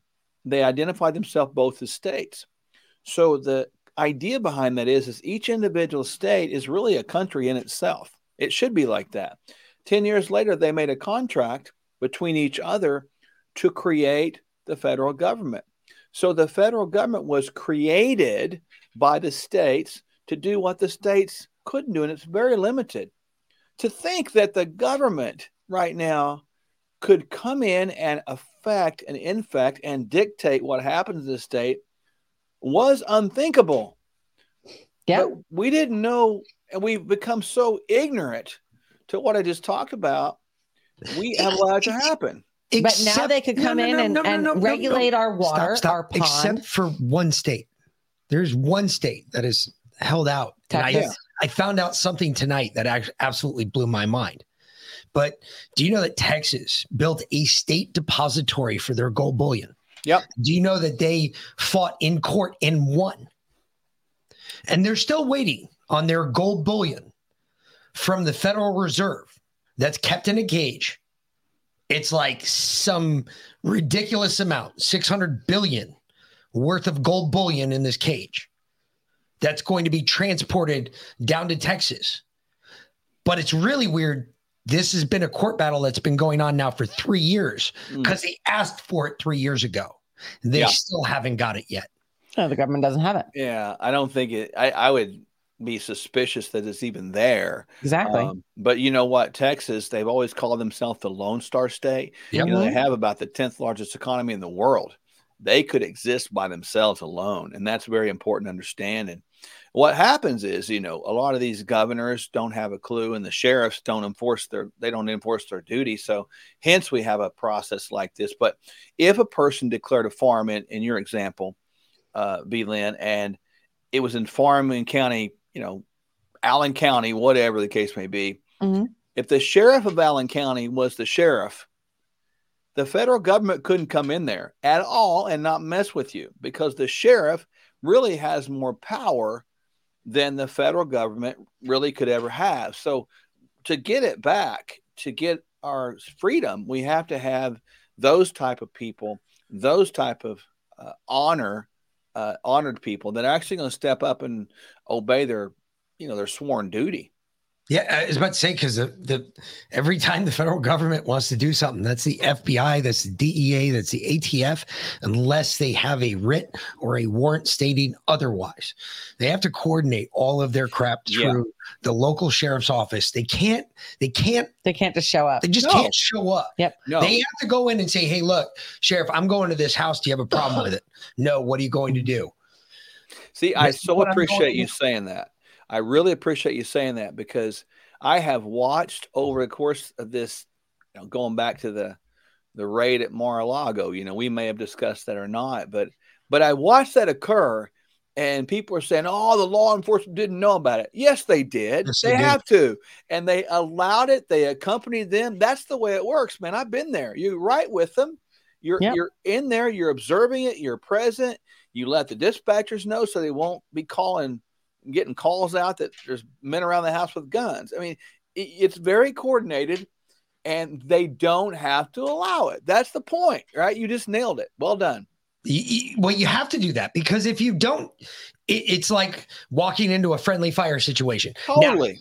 there have been times that I've watched the FBI carry out a raid and then inform. But they then inform as soon as the arrest is made. As soon as that arrest is made, they inform the sheriff, hey, look, we, we did this in your area. We just wanted to let you know this happened, blah, blah, blah. This is the reason we didn't tell you. And most of the time, it normally has something to do with the sheriff's office if they didn't tell the sheriff. That's it. Right. That's the only time they don't tell the sheriff's office is if it has something to do with the sheriff's office. Yeah, but again, you think about this is what would the FBI do in investigating the sheriff anyway? You know, Exactly. Why did we get to that point? It, it's the, the situation we have now. It, it makes me cringe because we've regressed so far away from really what we're supposed to be about, and you know, we don't take care of ourselves. We allow the federal government to uh, dictate what we do, when we do it, how we do it. I mean, that is just it's such a garbage crock of crap at this point. I'm just curious if there's enough people around anymore that are are willing to step up. But then, but then I'm encouraged when I see, you know, probably 20, 25% of the population willing to step up. So I, I, I do have hope. You're beating around the bush, and I know you you probably are trying to say the same thing that I ask every night. When is enough enough? When do we finally say, as in one voice, as a group of people, we're done? Your BS has gone on for way too long. We're tired of it. We're we're tired of paying for your mistakes. Well, that's that's why they've now they're now ending the COVID emergency on May 11th, not May 10th, not May 1st, not May 12th, not May 30th, May 11th. That seems Right. very weird. May 11th. But but no, but they're they're calming people down now. They're giving people enough time to get that idea in the head. Oh, well, the COVID emergency is going to be over, and they're saying that they're doing it for for infrastructure to give people enough enough time to make other arrangements for those that are still apparently getting COVID money after three years. Oh, yeah, Um, ridiculous. it's insane but oh, they, you know they're giving time to people to make people to, to make people more comfortable before they they release the covid emergency on on may 11th which by the way was supposed to expire in april but it's Yeah. going to be may 11th yeah Well, and to your to your point, Mick, uh, and your question, and this is what I believe to be the answer. Just my own opinion. When people have had enough, I think people, the real Americans that still maintain the American spirit and the American heart, that's directed from God by God, and we're actually standing up, and the Bill of Rights is protection of His rights He's given us. I think the time is now. I really do. I think there's a good number of people. I just don't think they're united per se in communication and they're not ordered as far as a large group. But I do believe there's a group of people right now in the millions and tens of millions that are already saying no. I mean, no way. And you're seeing this movement because you're seeing people move out to the country. You and I are seeing that you you know moving out to the country, starting to have gardens, starting to stock up firearms, starting to stock up food, and they ain't budging.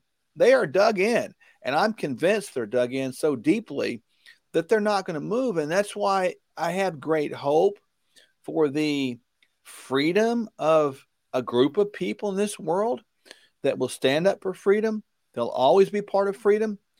But the people that stay close to the big cities, you know, and they're kind of, uh, you know, adopted to that woke kind of culture that are blinded, they're going to go all in with the bondage. And you're going to see a fractured, divided uh, United States of America that's not united anymore.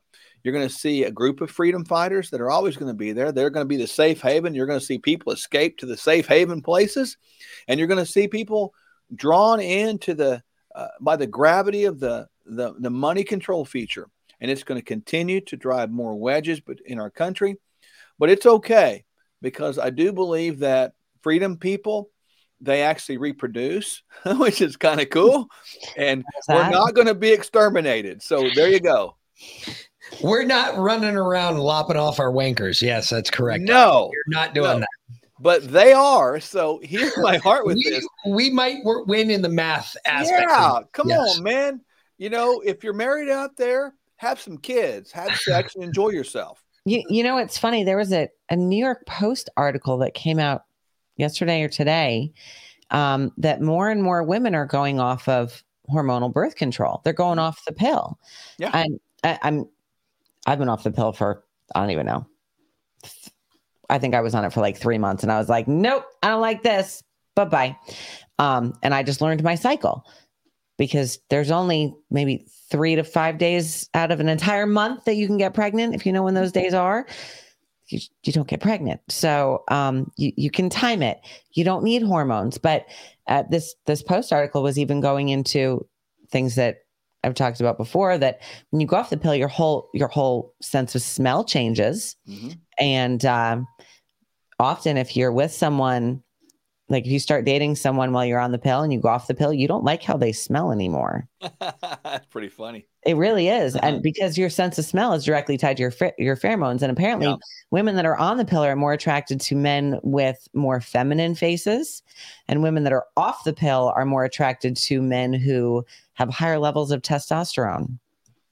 Well, that would kind of make sense. And uh, Mhm. the fascinating thing is, you, you you guys know this is that the the chronic exposure to those synthetic estrogens that women were taking, little girls were taking, like candy. You know, remember that those On the days. they're 13, as soon as they Yeah. go on the period, oh, you got bad acne. Let's put you on the pill. Totally. And what happens is when they um, back to mixed process, when they urinate or defecate in the toilet, you know, those hormones are not being filtered out in most city waters. So who's drinking them? Little boys. Little boys are. So that's why you're seeing this rapid rise in you know male Mhm. childhood obesity, more feminine features, and all this stuff. It's not just a psychologically or spiritually or emotionally distorted issue. No, it's physical too.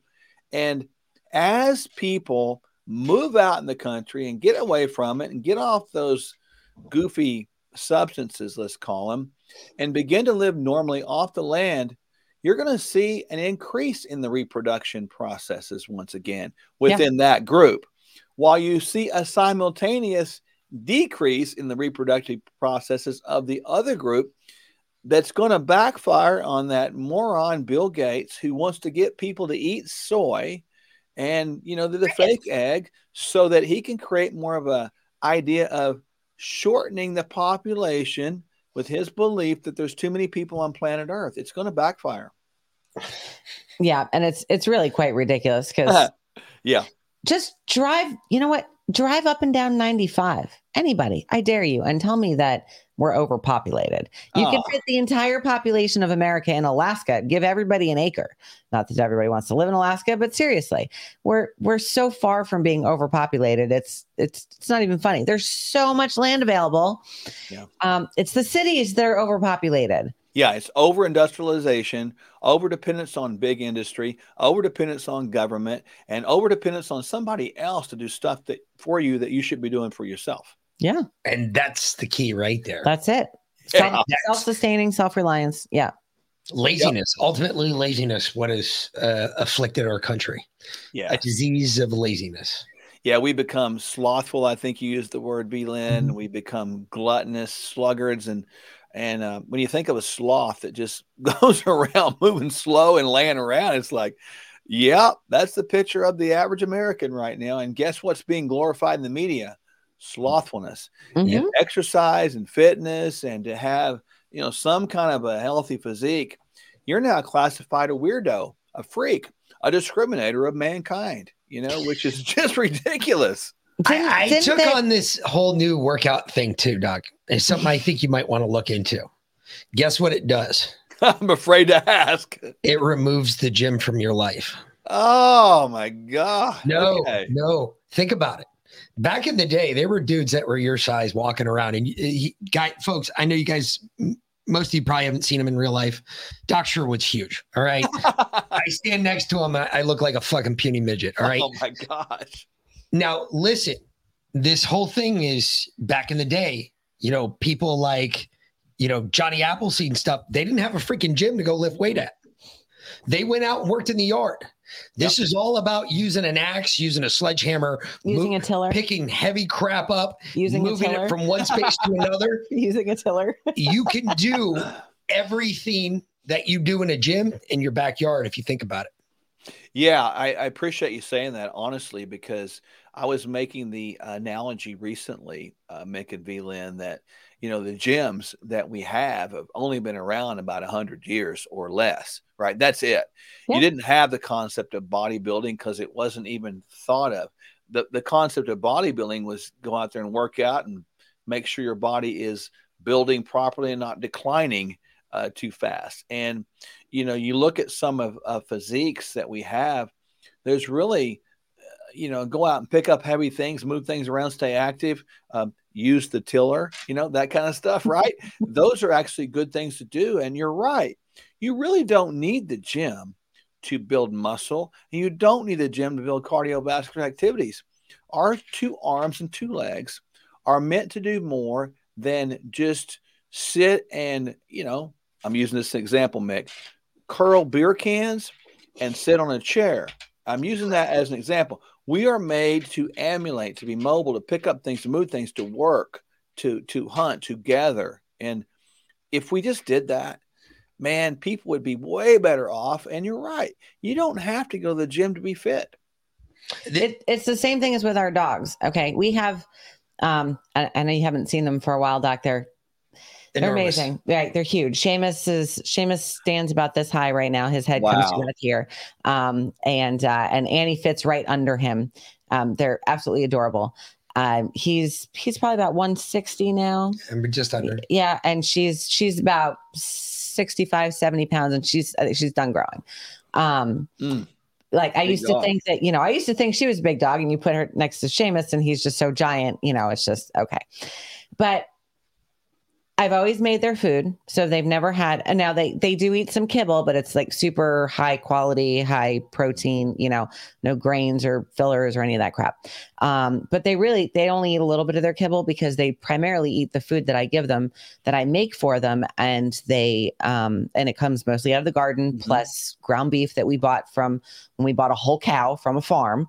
Um, and they they have no plaque on their teeth. They they don't finish their They have the- food they have the whitest teeth I've ever seen in a dog. yeah, I When love that. when they're when they're when they're full, they stop eating, and then if they get hungry again, they go back. But they're not constantly craving food. After they eat, they get these huge bursts of energy, and they go and run because they've just gotten all this protein and none of those fillers and and nasty stuff that's weighing them down. But when I walk them, you know, dogs dogs aren't meant to be constrained. Like you No. shouldn't always just walk your dog on a leash because when you walk your dog on a leash, how often do you actually run with your dog? And the way they're meant to run, I let them loose. We finally get a, a shock collar for Annie, which we don't ever actually shock her. We just use the beep on it. It works great. Occasionally the vibrate. Um, but she's super smart. So we only had to shock her once. And then she was like, oh, not doing that again. As soon as I come good. And I, I, I'll take their leashes with me, but the first thing I taught them was car. So uh, when we go out, if I yell car, they both get off the road. If they're running in the road, they go onto the grass, whatever grass is closest. Um, and other than that, they just run.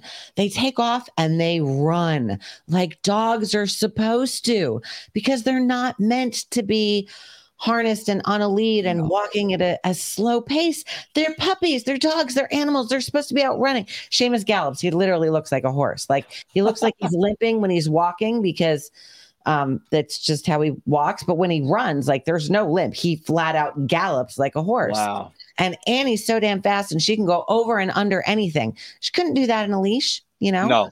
Um, because that's what they're meant to do. And they're I know that they're gonna live so much longer. I mean, Seamus, they say Irish Irish wolfhounds usually like six years. Nah, not Nine. Seamus. No, they- they're nine Nah, Okay, nine, nine years. I bet Seamus will be like our Killian was. We had a husky that lived to be 18. I don't Oh see my gosh, that's a long life. yeah. Um, because we know how to take care of our animals. Yeah. Because the food that our animals eat, we could eat. Right. Yeah, you know, a lot of people take better care of their pets than they do their children. And, or- and very sad. Yes. Yes, absolutely. I, I- that's actually true of us sometimes. We, we- honestly, we do. I mean, thinking about it, we probably feed our, our dogs better because the dogs always get food that I make, and occasionally the kids eat garbage. So, you know, Yeah, it's we we have, and you know that's you know you guys love both, but you can see that in all of us, we can slip sometimes. We can drift sometimes from what we should be doing, and it becomes easy.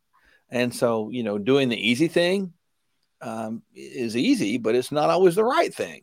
So we need to shift this thing back and always strive to do the right thing, not just most of the time, but all the time. And that is really kind of the spirit of America the way it was supposed to be, and that that is the thing that would bring us back to where we're supposed to be. I think. Well, that's Son the of a spirit of, gun. America with God in it. Son of a gun, you're gonna make me do it. You, you just you just said it.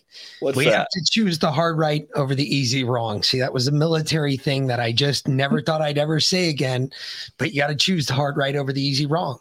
Got It's- to, man. It's life. Uh, Yeah, that's- you like know. in special operations, you look at any special operations force out there, they do all of their assessments are done on an individual basis. Why? Because they're always watching you. Trust me, I've been involved in the selection process and I know what goes behind it. They are always watching you. They have cameras set up everywhere. They have people out there watching you because they watch what you do when you think nobody's watching. Because that tells you everything you need to know about a person. That's character. You know, if you can, if you can live in a way privately that you do publicly, and they both exhibit, you know, a, a good concept of ethics and morals and righteousness, um, that takes courage, man. Um, it is the greatest courage of all to, you know, to to choose that hard, right path. Yep. But there are people in the world, Mick, that will do that and that have done that. I mean, I look at you guys. I mean, you, you know, you're doing what a- you did. Well, yeah, I, mean, we're doing things that are challenging and that you know you're going to suffer some pain for, but it's right. But the interesting thing about that is when you choose those hard, right things, as you noted, they do build in you a character so that the next hard, right thing it's not as painful. Yeah, you're like, man, I've been there, done that, and I've got a strength about me now that I didn't have before. And that's how muscles are built. That's how our immune system's built. And that's how character's built.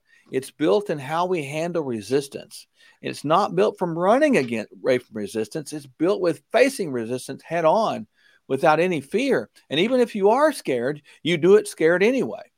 And this is twice in one And night. that's courage. nobody else has ever done this. Okay. so I got you, you got the hard right out of the easy wrong from me. All right. So you got that one out of me. So now to add to that, you just brought up all of, you know, making the moral, I, I guess the moral stand in the face of all fear.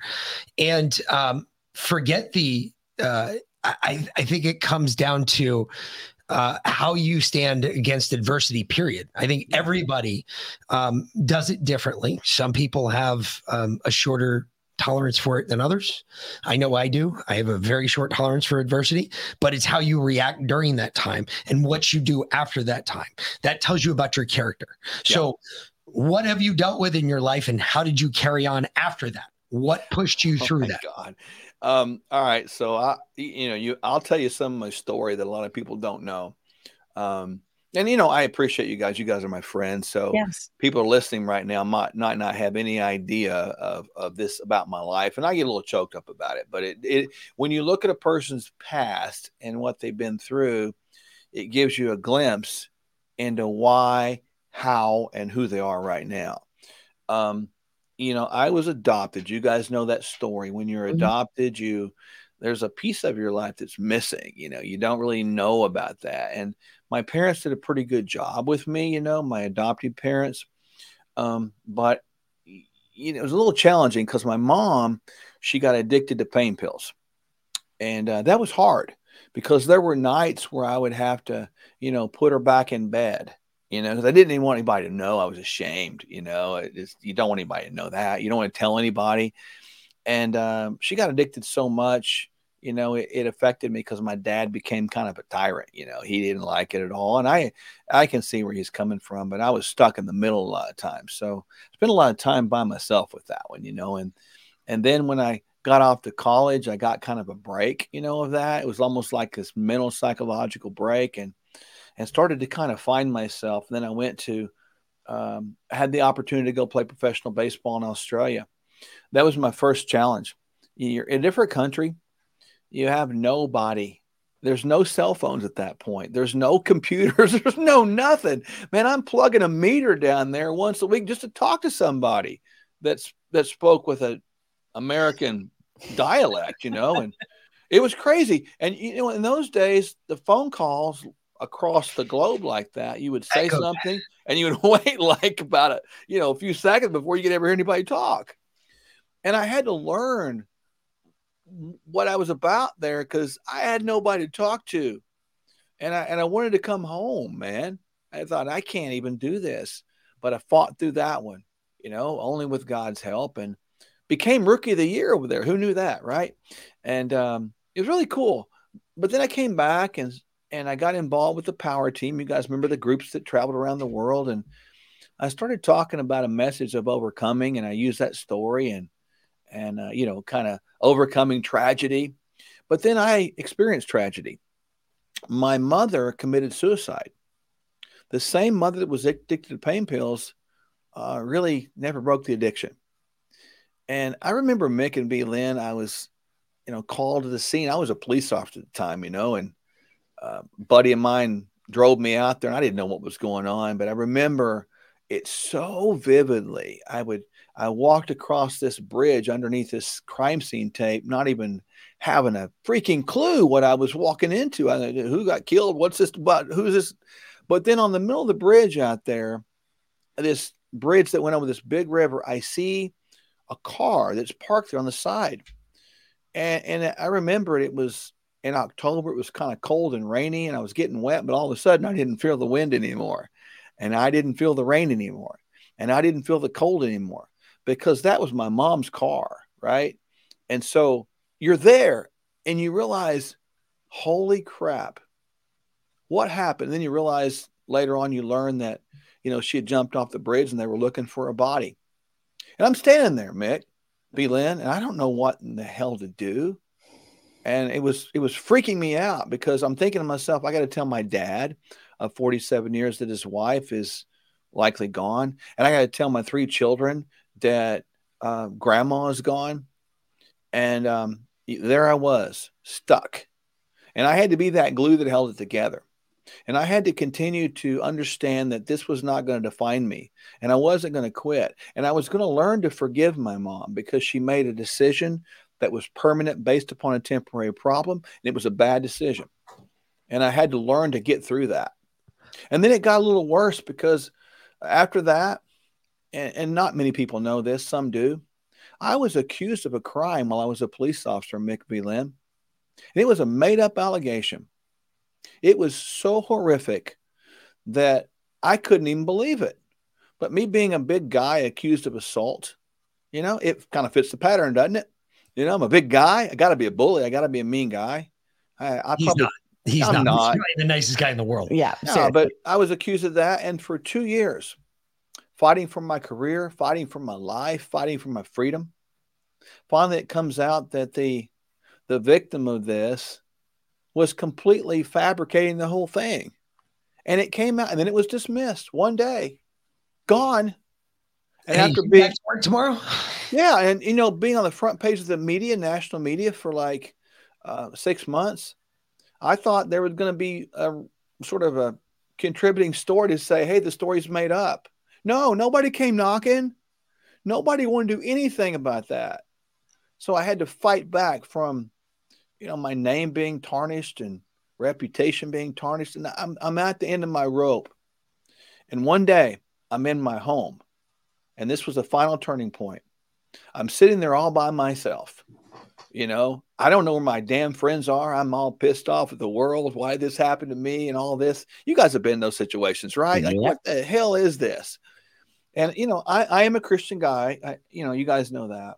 And um, I was sitting there in the living room floor and I was just fuming, man. I was so angry because everybody was gone. The people I thought were my friends were gone. Nobody around. And I said, God, why is this happening to me? And I, I really kind of had a pity party right there. And and I heard these words. I don't know if it was God or or a voice inside. I don't know, but it but the it said, What are you doing? Look what they did to my son. Right? And boy, you talk about just sitting back. That that shocked me. It shocked me into sanity for a moment. And that was the turning point that I said, I'm not gonna, I'm not gonna go backwards because it can always be worse. false accusations are part of life. If you get out there and stand up front of people in the right, you ain't going to be in the majority most of the time. And you're going to have people standing behind you that are going to be ridiculing you and making fun of you. They still do that to my wife and I. I don't give a rip. What is right is right, wrong is wrong. And I'm still going to love them just the same, even though they don't like me very much. It's okay. But all that said, you, when you asked the question, I just felt like I need to share that story.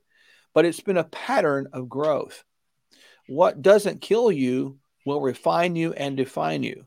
And if you keep pushing like that and not quit, you're going to find something inside you that you didn't know you had. I was telling my wife just yesterday nobody's going to outwork me. Nobody. Nobody's going to outwork me ever because I'm never going to be told again you can't do it and give an excuse to that and give validity to that. So when you tell me I can't, I'm just going to say, well, you just lit a fire into my butt. So all that said, all the experiences and other people out there have had more traumatic experiences. You know, I've watched people blow their brains out in front of me, you know, and that's hard. You know, I know Mick, you've seen some stuff too. You don't forget that crap. You know, it's in your brain. But we got to keep coming back. We got to keep coming back because if we quit and they make that an option, we will never be the same again. We'll be living in regret. Quitting can become habitual. And frankly, quitting and excuseitis has become habitual in America.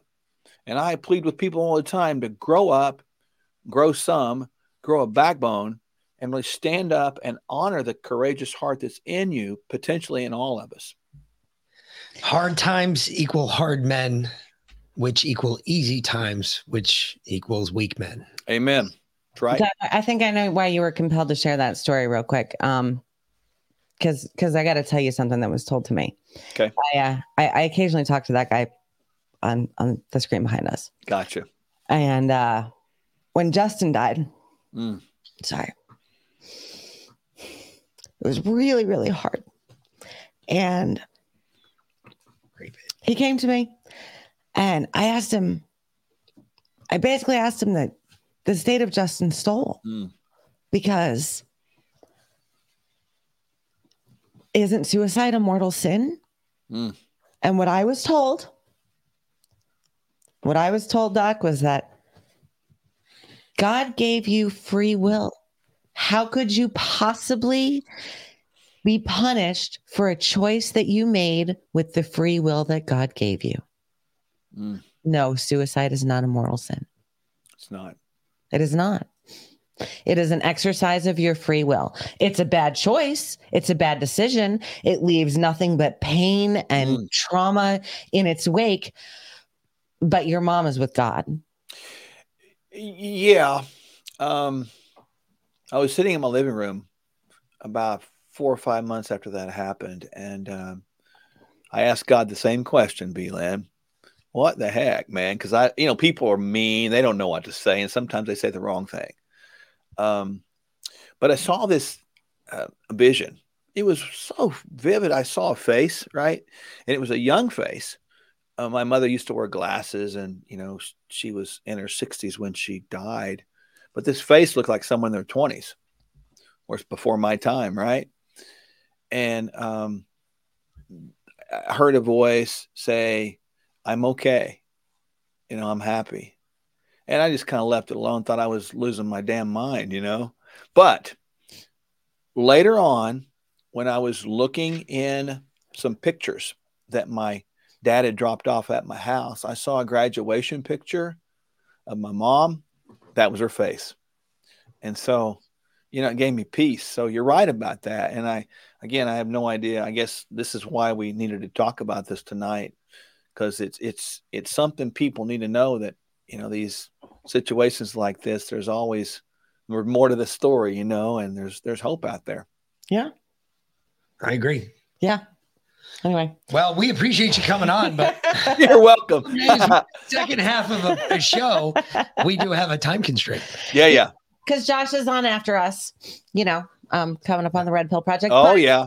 Um, Doc, the last time you were on, I got a ton of questions about your Kingdom Fuel. Ah, please tell everybody about it again because the stuff is amazing.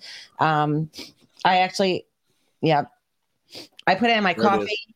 So, uh, Yeah. In a nutshell, people need to know it's a two year shelf life. Boom. It is, if you use it as a meal, it's $5 or less per meal. It is organic pea protein. All the ingredients are sourced in America. People need to know that. Organic pea protein. It has organic greens and reds, soluble, insoluble fiber, and vitamins and minerals. It's not just a protein supplement, it's something that everybody needs out there. It sort of drives away the excuse of it's too expensive to eat healthy.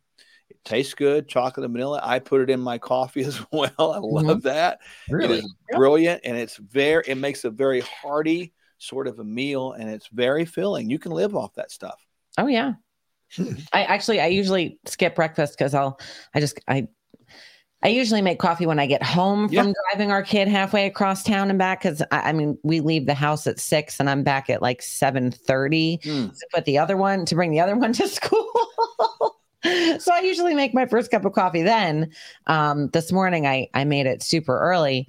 Um, but, uh, so I, I was drinking this instead, but between your kingdom fuel and this, my, my vitamin drink, I, I tell you, doc, man, you really can live on that stuff.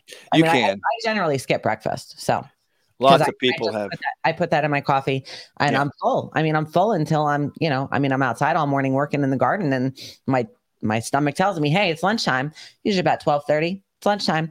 But, uh, yeah, breakfast is kingdom fuel in my coffee. So Yeah, lots of people have uh, used that for weeks. I had one person use it for a month. That was Clay Clark. You guys know him.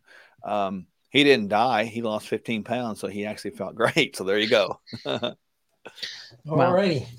Well, we are definitely, we got to go. We're Yes. out of timeline. Yes. So, So- either way, we appreciate it. Uh, you- Sherwood.tv TV. slash Patriot Party. Yes. Boom. Go Yep. there. Get your kingdom got it. fuel. Yes. We will talk to you later, sir. We appreciate you coming on. Thank Appreciate so you, guys. See you later. Have a Bye, great Doc. night. All right. Bye bye.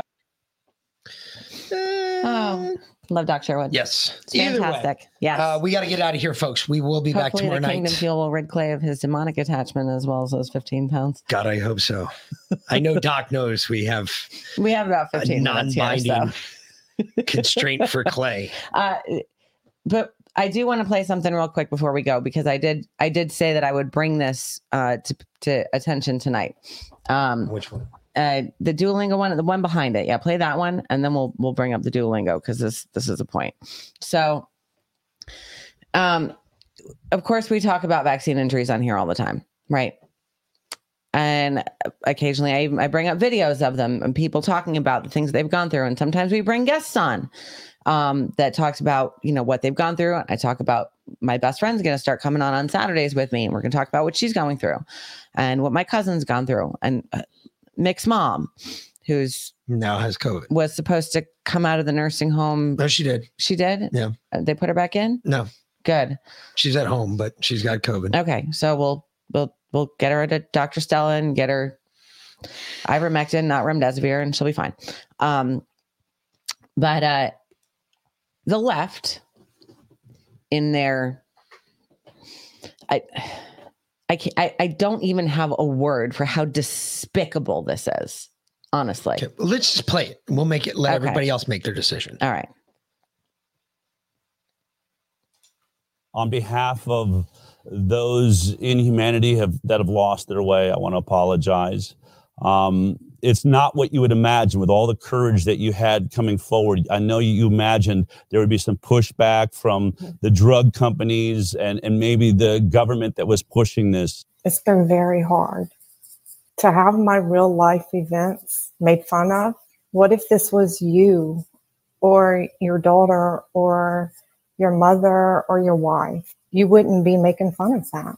It's very important for us injured to get these stories out there because Yeah. there are millions suffering just like us. yeah and we try to bring them all together. I reached out um, to Angelia and said, Could we see medical reports? There are. This is the MRI. Here are the findings. There are small foci of abnormal signal in the subcortical white matter in the inferior aspect of both frontal lobes. Another small lesion is seen in the high left frontal lobe. We got a report from one of Angelia's doctors, and they believe it's connected. This is that memo. She has had profound neurologic adverse response to the COVID vaccine. Did anyone call you to ask for medical records or anything like that while all of this, while they're writing articles about you?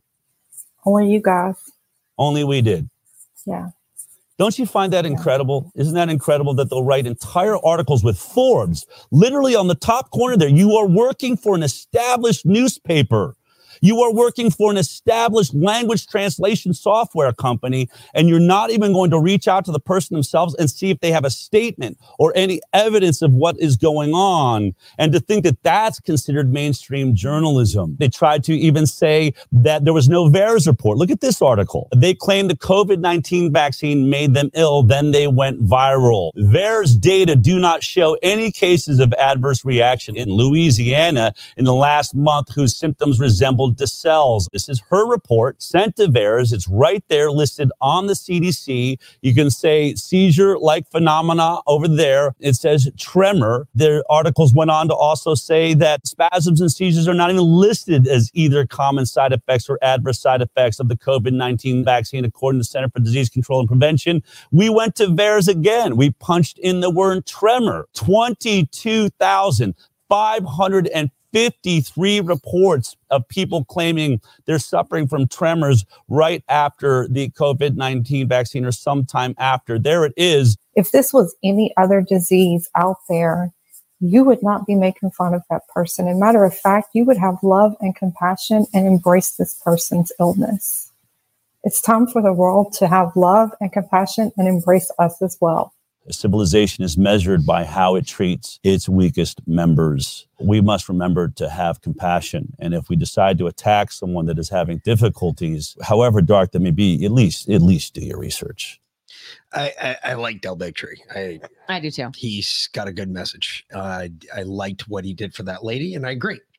She's not out there demanding that we take care of her. She's not saying that, hey, look. She's just saying, look, don't make fun of me. Shit.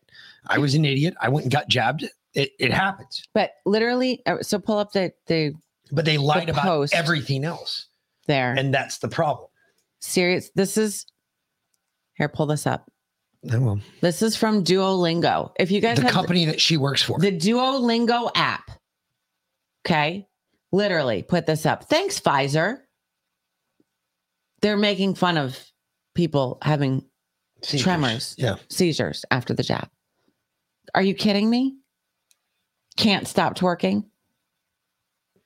Twerking is not a side effect. I mean, are, are you? Yep. If y'all have Duolingo, please. App deleted. Pretty sure they don't care. Yeah, I deleted mine this morning. Who's this person right here?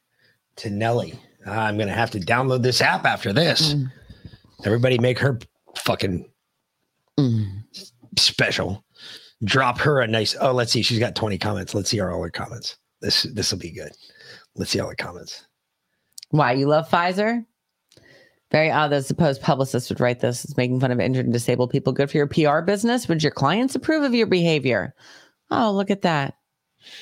Mm-hmm. Looking at oh, that's who that chick is. Yeah, yeah. Interesting. publicist.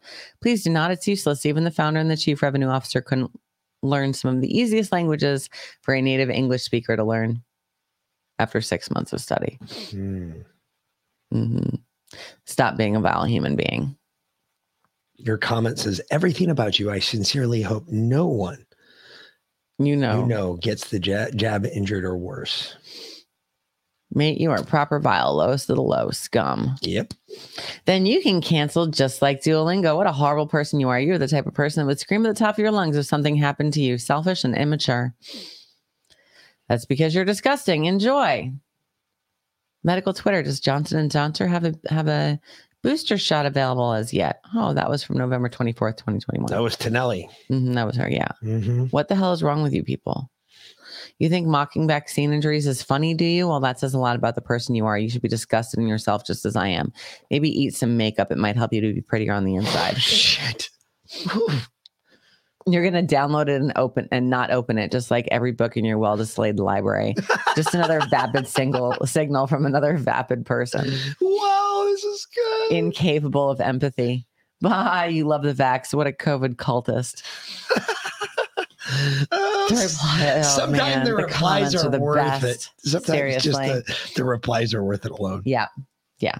Duolingo's terrible. All right, fuck them. Anyway. Get and it of- doesn't work. Get rid of Duolingo. It really doesn't no, work. it doesn't work. No. I've listened, and they suck They at really do. Yeah. Anyway, I- we're gonna get out of here. Yes. Josh's coming up in the Red Pill Project. And I have to Go drive check across out. town to go pick up our kid because it's Thursday. Oh, great. So either way, uh, like, share, subscribe. Mm-hmm. Uh, we will see you back here tomorrow night, five forty-five. Yep. For Leanna's Lounge. She'll be Friday's a long show. So 9:05. We have a ton of clips that we haven't gotten to all Yeah. week. So we're gonna it's gonna be a long show tomorrow. Be a long show. Yeah. So either way, check us out then. We will see you later. Mm-hmm. Uh, for the Mick and B Lynn. Have a great night, fuckers. We'll see you tomorrow night. Thanks for watching.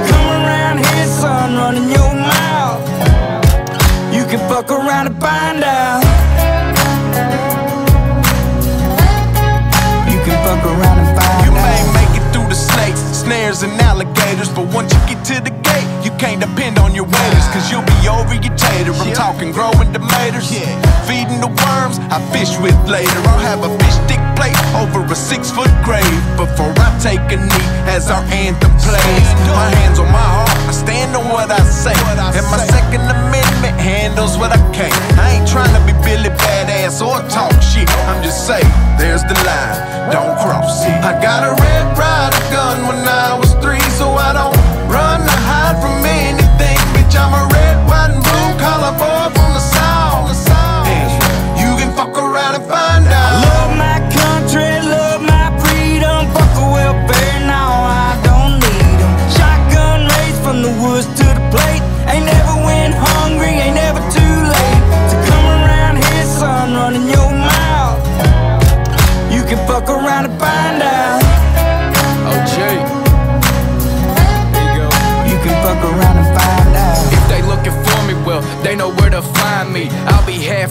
strapped up in a whitey. I can show you if it's needed. When you see it, you'll believe it. If you don't love it, you can leave it. Michael Jackson, you can beat it. F A F O, I teach you how this game go. Different joints, same smoke. Wake up, wear the same clothes. Real redneck, I'm a piece of white trash. Blue collar boy, but my lady's high class. Got the music way up loud with a cigar in my mouth. Fuck around and come find out how we do it in the South. Ain't saying nothing, but you're running that mouth. I never take a handout, I'm too damn proud. I'm a son of the dirty south with a truck seat high and these straight pipes loud. This land, land of freedom, double barrels in case we need. Man up, we'll sit your ass down. We done talking, fuck around and find out. Love my country, love my freedom, fuck the welfare, now I don't need 'em. Shotgun race from the woods to hungry, ain't ever too late to come around here, son, running your mouth. You can fuck around and find out.